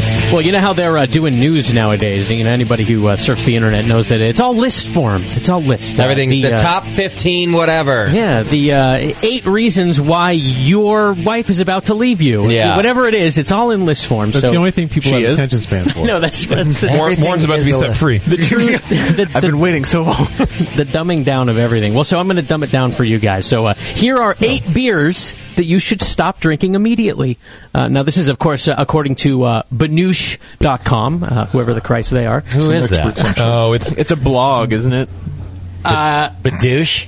Yeah, the Badoosh guys say that the uh, first beer you should stop drinking if their freaking site would load here. Well, now the reason that they're doing it, i- or they're saying this, is that uh, they're very uh, concerned about uh, GMO ingredients that are going. Oh, into that's their the focus, Beers. okay. Yeah. So now the number one beer Who you should isn't? stop drinking is Newcastle Brown Ale. Now they say that Newcastle has been found to contain caramel coloring. Class three and four caramel coloring is made from ammonia, which is classified as a carcinogen. Uh, the one and only beer they say with cancer-causing qualities. Newcastle Brown Ale. False. I, have seen this list, Yeah. and I'm just gonna say I'm probably gonna die soon. yeah, we all are. We all have cancer. Can I just, without us going into a whole thing, just make the statement that uh, this just happened with like Subway bread, right? So while ammonia might be a carcinogen in certain amounts, it's not allowed in food products above those amounts. And it's the same with whatever thing. Like there's some ingredient in the Subway bread that came out recently, conditioner or something. and uh, it's you know used to make plastic. Like it's a plastic, but in the amount that it's used in in bread, it's such a minute. Anyhow, I'm just saying that it's a very blanket statement to say that it, that ammonia is a cancer causing agent. You you should. I know that I'm preaching to the choir, but I'm just pointing it out. You have to add then the qualifier. It's a cancer causing agent over X parts per million. Right. Anyway, carry it's on. like it's like uh, you know I, I don't want to drink uh, the tap water because there's chlorine in it. Yep, but it's not all chlorine. Right. You understand the little bit that's in there is good. How about this? Don't drink chlorine. Yeah. Do not chug a bottle of bleach. okay. The second beer is Budweiser. Uh, uh, Budweiser contains genetically modified corn. In 2007, Greenpeace discovered in uh, experimental GMO rice Figures. in AB beer. Hmm. Greenpeace. How dare they? Greenpeace. Well, you know, they're looking out for you, Mr. Rice Eater. The third beer is Cor- Corona Extra. Not that any of us are drinking these anyway, but I actually love this list so far. We're good. I don't know what I'm complaining about. uh-huh. My cellar is so intact. uh, number four is fire. So- no, uh, so no Corona. Uh, uh, they uh, also they have GMO corn syrup and uh, polyphenol glycol. That is controversial and uh, is said to be uh, pot- harmful to your health. Uh, very nonspecific. Yeah. It makes you sit on the couch and drink beer. Yeah. Uh, anyway, four Miller Lite, five Michelob Ultra, six Guinness, seven Coors Light, and uh, eight. Uh, unfortunately, JP is PBR. Oh, that's all right. How dare they? PBR contains GMO corn syrup. Have you seen the rebuttal to that article? Um, so that article has been around for like a year. has it? And this lady, Maureen Ogle, has written uh, a scathing rebuttal oh. uh, to this, basically calling every single thing that that chick wrote uh, complete bullshit. And Yeah. she actually went through and interviewed people like Mitch Steele um, and other people that I've never heard of, like Todd Parker. Um, but basically, people in the industry going, that's entirely bullshit. I've never heard of, of uh, MSG in beer before. That's entirely insane. And this chick has no idea what she's talking about. Hmm. Okay. So check that out. Marine, uh, marine, Ogle- marineogle.com, Ogle. Ogle. Yeah. She has you a new just- book out, too, I think. yeah, something about meat Yeah. or something. But uh, anyway, she's like a beer historian, and she just she's like, I read that, I thought it was total bullshit, and I went and actually did research on it. Very nice. Um, yeah, so check that out too. All right. Basically, don't stop drinking Newcastle because it's fucking awesome. Yeah, and it's a, it's a greater lesson too, which is that a- anything that you see that uh, is is telling you one side of something, there is another side. Ju- Yeah. Just go seek it out. I don't know if you noticed, but air is a carcinogen. Shit, I'm going to stop breathing. At least Aaron Martinez is a carcinogen. Oh, yeah, that's a fact. hey, Justin, I just passed you a question. Yeah. Uh, oh, people want to know if PBR is what gave JP cancer. the chat wants to Well, I know. Uh, think, according to this article. PBR is what gave- GMO corn syrup. Turns out the article's true. When, I, I, I guarantee I would have more health effect, long term health effects from drinking so much alcohol, right. Than specifically GMO corn syrup. Yeah. yeah. Did you just jerk off when you I said did, that? yeah. I The thought you jerk off did. motion. like, get the fuck out of here, Monsanto, whatever. All right, what's up? What else is in the news? All right, well, so here's uh, good news and bad news. Uh, the good news is that under a bill that has passed the uh, Florida Senate uh, Community Affairs Committee, craft brewers will finally be able to sell their beer in that state in growlers, which are, of course, legal in 47 other states already. The bad news is that in exchange, the bill requires that before they can sell to their customers, they would first have to sell to distributors, who would then sell the beer back at a markup to the brewers, even if the beer never leaves the brewery grounds. Have you guys heard this yet? But it's all It's, called just- the three tier system, Right, Yeah. yeah. Well, yes. It's a good start. Can we Isn't not? that where we're at with everything. Can we not continue reading this story? this is the kind of story that makes me want to flip I- my I lid. can stop, sure. It's just ridiculous. Oh, Yeah, well. Why would anybody ever even think that that's an appropriate thing to do? Well, and it's amazingly, it passed eight to one, so it wasn't Right. even. It was like a Eight landslide. people thought it was a good idea. All right. Hey, hey, how about this? Here. All right. I got an idea. What if we sell it to the distributor, uh-huh. and then he done sell it back to you? Wait, what state was it? At a markup, of course, because well, he's sell- he's buying it, and then he got to sell it, so he got to mark it up, and then you sell it to your customer. Here, check this out though. Never even have to leave your building. Best part. We'll do it all on paper. The only, the only, I, I, lo- I love it. The only problem I have with this bill is that your Texas accent when you're from Miami, asshole. It's They're all Florida's pretty idiots. Texasy. Yeah. I mean, come on, and and uh, oh, well, that's hey, if you put it that way, I think that sounds unreasonable. Pass. Let's go get a I vote yes. fucking Cuban sandwich. Hey, All right. let's go down to Chick Fil A. I mean, why do you, I don't know why we've been arguing about this for a year. Why didn't somebody put it that way sooner? Stupid. It doesn't have to leave the building, does it? No, it does No. not. Fuck you. Why would it? Such a stupid thing. Well, that would be dumb if No, it no, left no, the no, building, no, no. Justin. Don't be an asshole. It has to leave the building to get the signature flavor of oxidized warehouse for three Oh, weeks yeah. before Right, it goes there you back. go. there's nothing like three weeks warm storage. What did the one no vote say? No. Uh, the lone no vote was uh, Republican Jack Latvala. He's from Clearwater. Uh, he likened the proposal to um, paying off crime syndicates. Basically, he proposed an amendment. It is. It's like that. He pre- Thank you, sir. Everyone's Is it- got to get their cut. So the government's the crime syndicate? No, the distributor's the crime syndicate. Yes, exactly. Go ahead. Uh, What would he say? He sa- well, he proposed an amendment that would require distributors to actually buy the beer and move it to their own warehouse before delivering it back to the brewer. See? I which told is you. which is ridiculous because Right. all that Yeah. does is just m- make them feel a little better because the beer is actually leaving and doing something. It's, It's not just doing adding anything. a physical component That's to all it it. is. What Exactly. about- Forgot about That's- machines that's to pallet all justifying that. It's adding the law. cost. Now his quote is priceless. He said, "If brewers are going to have to pay this tariff, sort of like protection to Vinny in New York, then they should at least have to move the goods." What? It's just, just a stu- I mean, don't do it. He's like, because if you do that, I'll vote for it. Well, I think um, he's saying I mean, maybe he was trying to like uh, in Point a out how roundabout way. stupid it is. Yeah, Yeah. going well. Yeah. Well, if, if, If you're, you're going to gonna- charge us, you actually Right. have to do something. I think Right. you're right. Oh, well, that is really stupid. But uh, wait, so this is now actually the law. Like that's how it is. Like it passed, and they have to do eight to one. You're welcome, Florida brewery. So a small, yeah, exactly. So a small brewery makes the beer, sells it to a distributor who marks it up and sells it back, and then they sell it to me. That is correct. Who can stand for this? That happens in other states. Uh, it's already happening. Yeah, but not probably for, a lot of states. But not just to sell growlers. No, in no, your but own just tap beer, room, right? period. Yeah. Oh, well, yeah. I understand the three tier system in general. Yeah, but it's no, but the, but like here in California, it doesn't have to work that way, right? Like like you guys No, it can doesn't. sell your beer directly. But there are states that are set up just like that. Uh-huh. Yeah. Legally, the beer is sold to the distributor and, And then then sold, sold back, back. to the brewery. Oh but my it God. never moves. My mind is it just exploded. I think Washington is like that. Don't quote me, but I think Washington is like that. I'll quote the shit out of you. All right, I said it. All right, j- um, just to drive the nail a- in a little further before we do our last Please story, do. uh, Senate President Don Getz uh, he has already told the Associated Press that he supports the bill as a favor to Anheuser-Busch InBev distributor Lewis Baer, a major GOP donor. Yeah. I support it. What is it? I don't know. Cha-ching. AB. Thank you. God bless. God bless America. Cha-ching. All right. What okay, else? one more as it pertains to GMO crops. God bless them. uh, I'm sure you think of uh, Monsanto and et cetera, like we were just talking about. Uh, but what if an entire industry like beer could undergo a revolution by rewriting an entire organism like yeast from scratch? So think synthetic yeast. A team of geneticists at Johns Hopkins University is doing just that, and if they're successful, the ramifications could be big. So, as Popular Mechanics reports, uh, it's called the Yeast 2.0 project. Um, it has designed and written an 11 million letter DNA code, which is being snipped out and snapped into cultures of regular yeast. I can't switch from the stupidest story on the planet to DNA. my brain just doesn't. I can't wrap my head around it. Would you want to do like a mid-level story? Yeah, I in needed between? something to just give me something moderately stupid You want in like a, between. like a label lawsuit story or Yeah. something? Yes. Okay.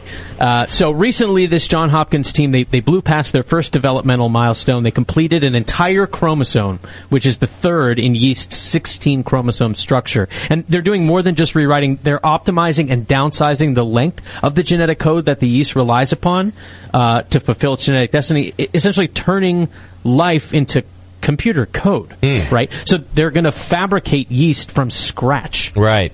I'm all for and, it. And, and what they're saying is, is you could basic. There's no limit in that case to the, the flavors you could get from yeast. Yeah, you can have it have whatever flavor profile you want. So I don't I just like. want tropical, so I don't have to buy all this hops you were talking about. Can you make me a tropical, Tropical yeast? yeast. Just make me tropical, and then the contracts can just toss them. Call an IPA yeast.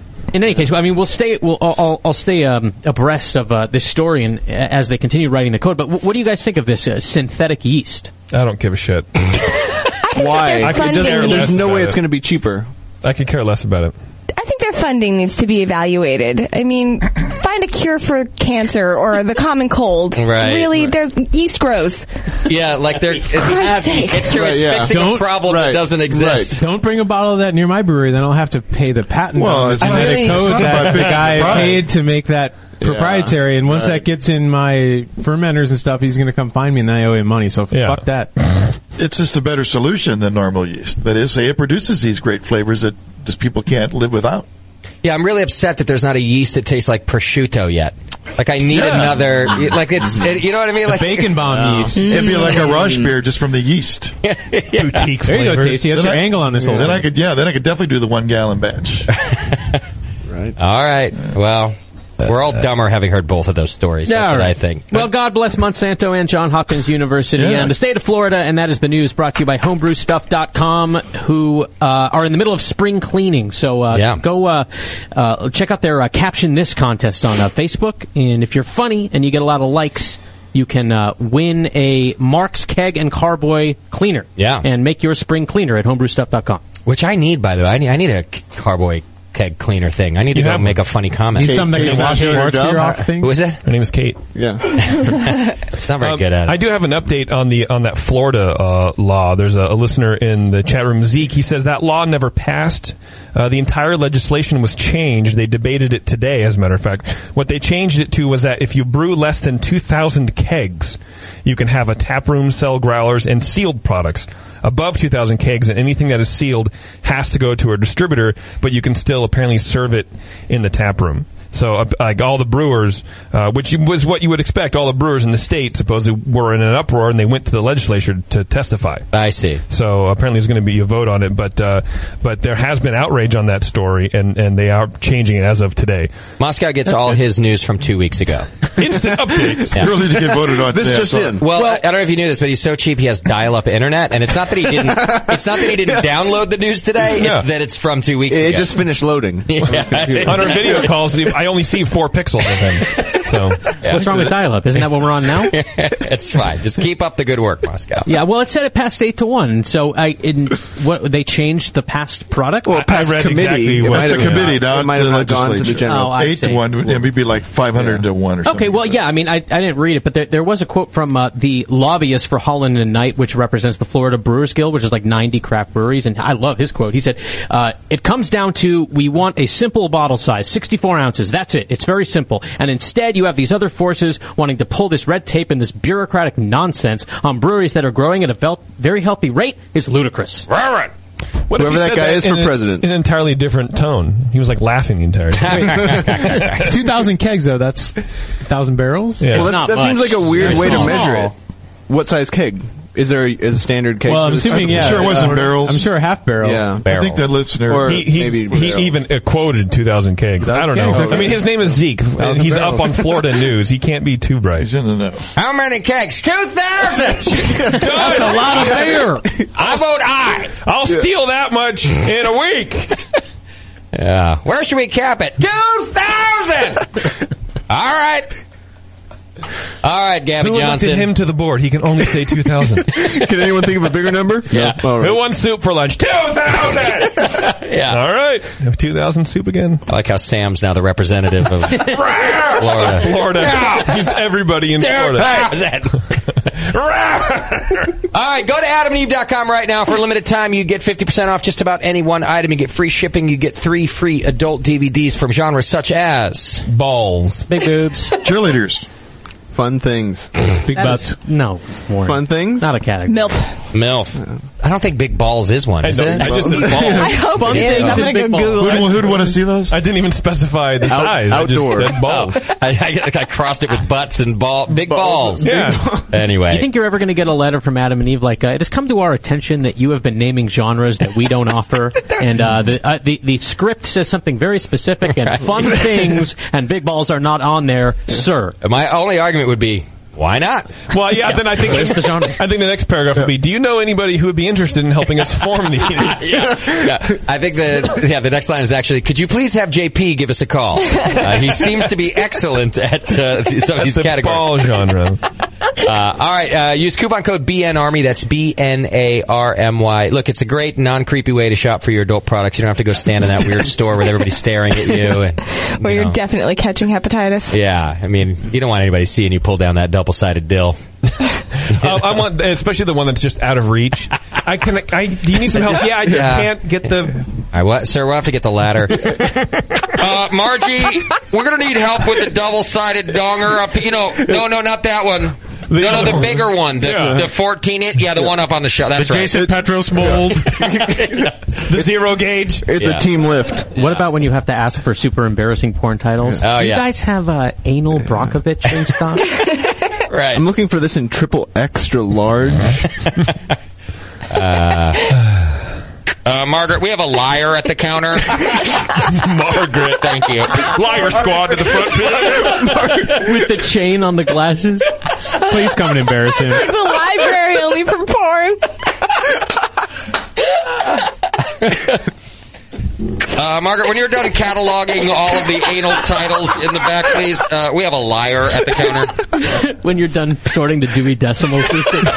Uh, you Margaret- started on those at eight in the morning. It's now four in the afternoon. A was the first one. You're not doing shit. Get up here. Help us with this. Uh, Margaret, I, I found this uh, foot fetish in the anal category. Can you please? Uh, I want you to take the whole shelf down. Can't be that many letters reorganize. either in a porn I'm- store. A. I'm really sorry. That's not how it was in the microfiche.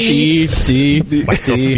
Yeah, from 1962. the porn card catalog. I have this on beta. You wow, you're you're technologically advanced. he and Margaret converting over to microfiche. All right, adamandeve.com. Oh, and I, I did read that there is some question about the language being correct at 2,000 kegs. It says that actually. That's the language in Oh, It the is law. the actual language of the bill. Yeah. So Oh. kegs can be any size. Yeah, they're all confused about. It doesn't matter Wow. how many growlers they make. Just how many kegs they make. yeah, exactly. Big ass kegs. 15 barrel kegs. Define a keg of growler, and there you go. All right, I got an early flight. Let's get out of here. What's the uh, Oh. Twitter game today? Oh. Uh, Twitter game is if uh, you had to name a piercing after the Brewing Network, what would you call it and All where right. would it go? Yeah. So our good friend Brandon Zedes, who, if you remember, wrote the uh, very awesome Brewcaster Challenge theme song. Oh, I forgot to play it today. Brewcaster Nate just did. Challenge. I think he, he actually. I just saved you some time.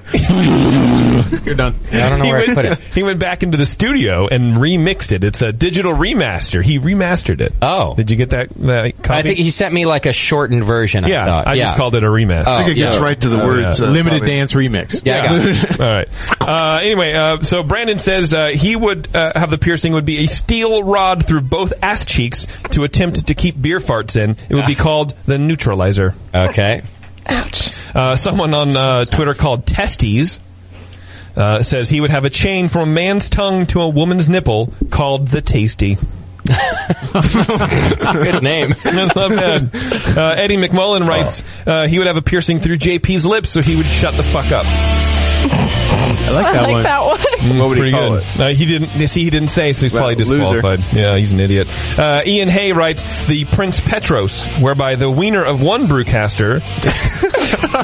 winner. Don't I even know? Don't even understand. And that is the winner. Is connected to the lower lip of another brewcaster.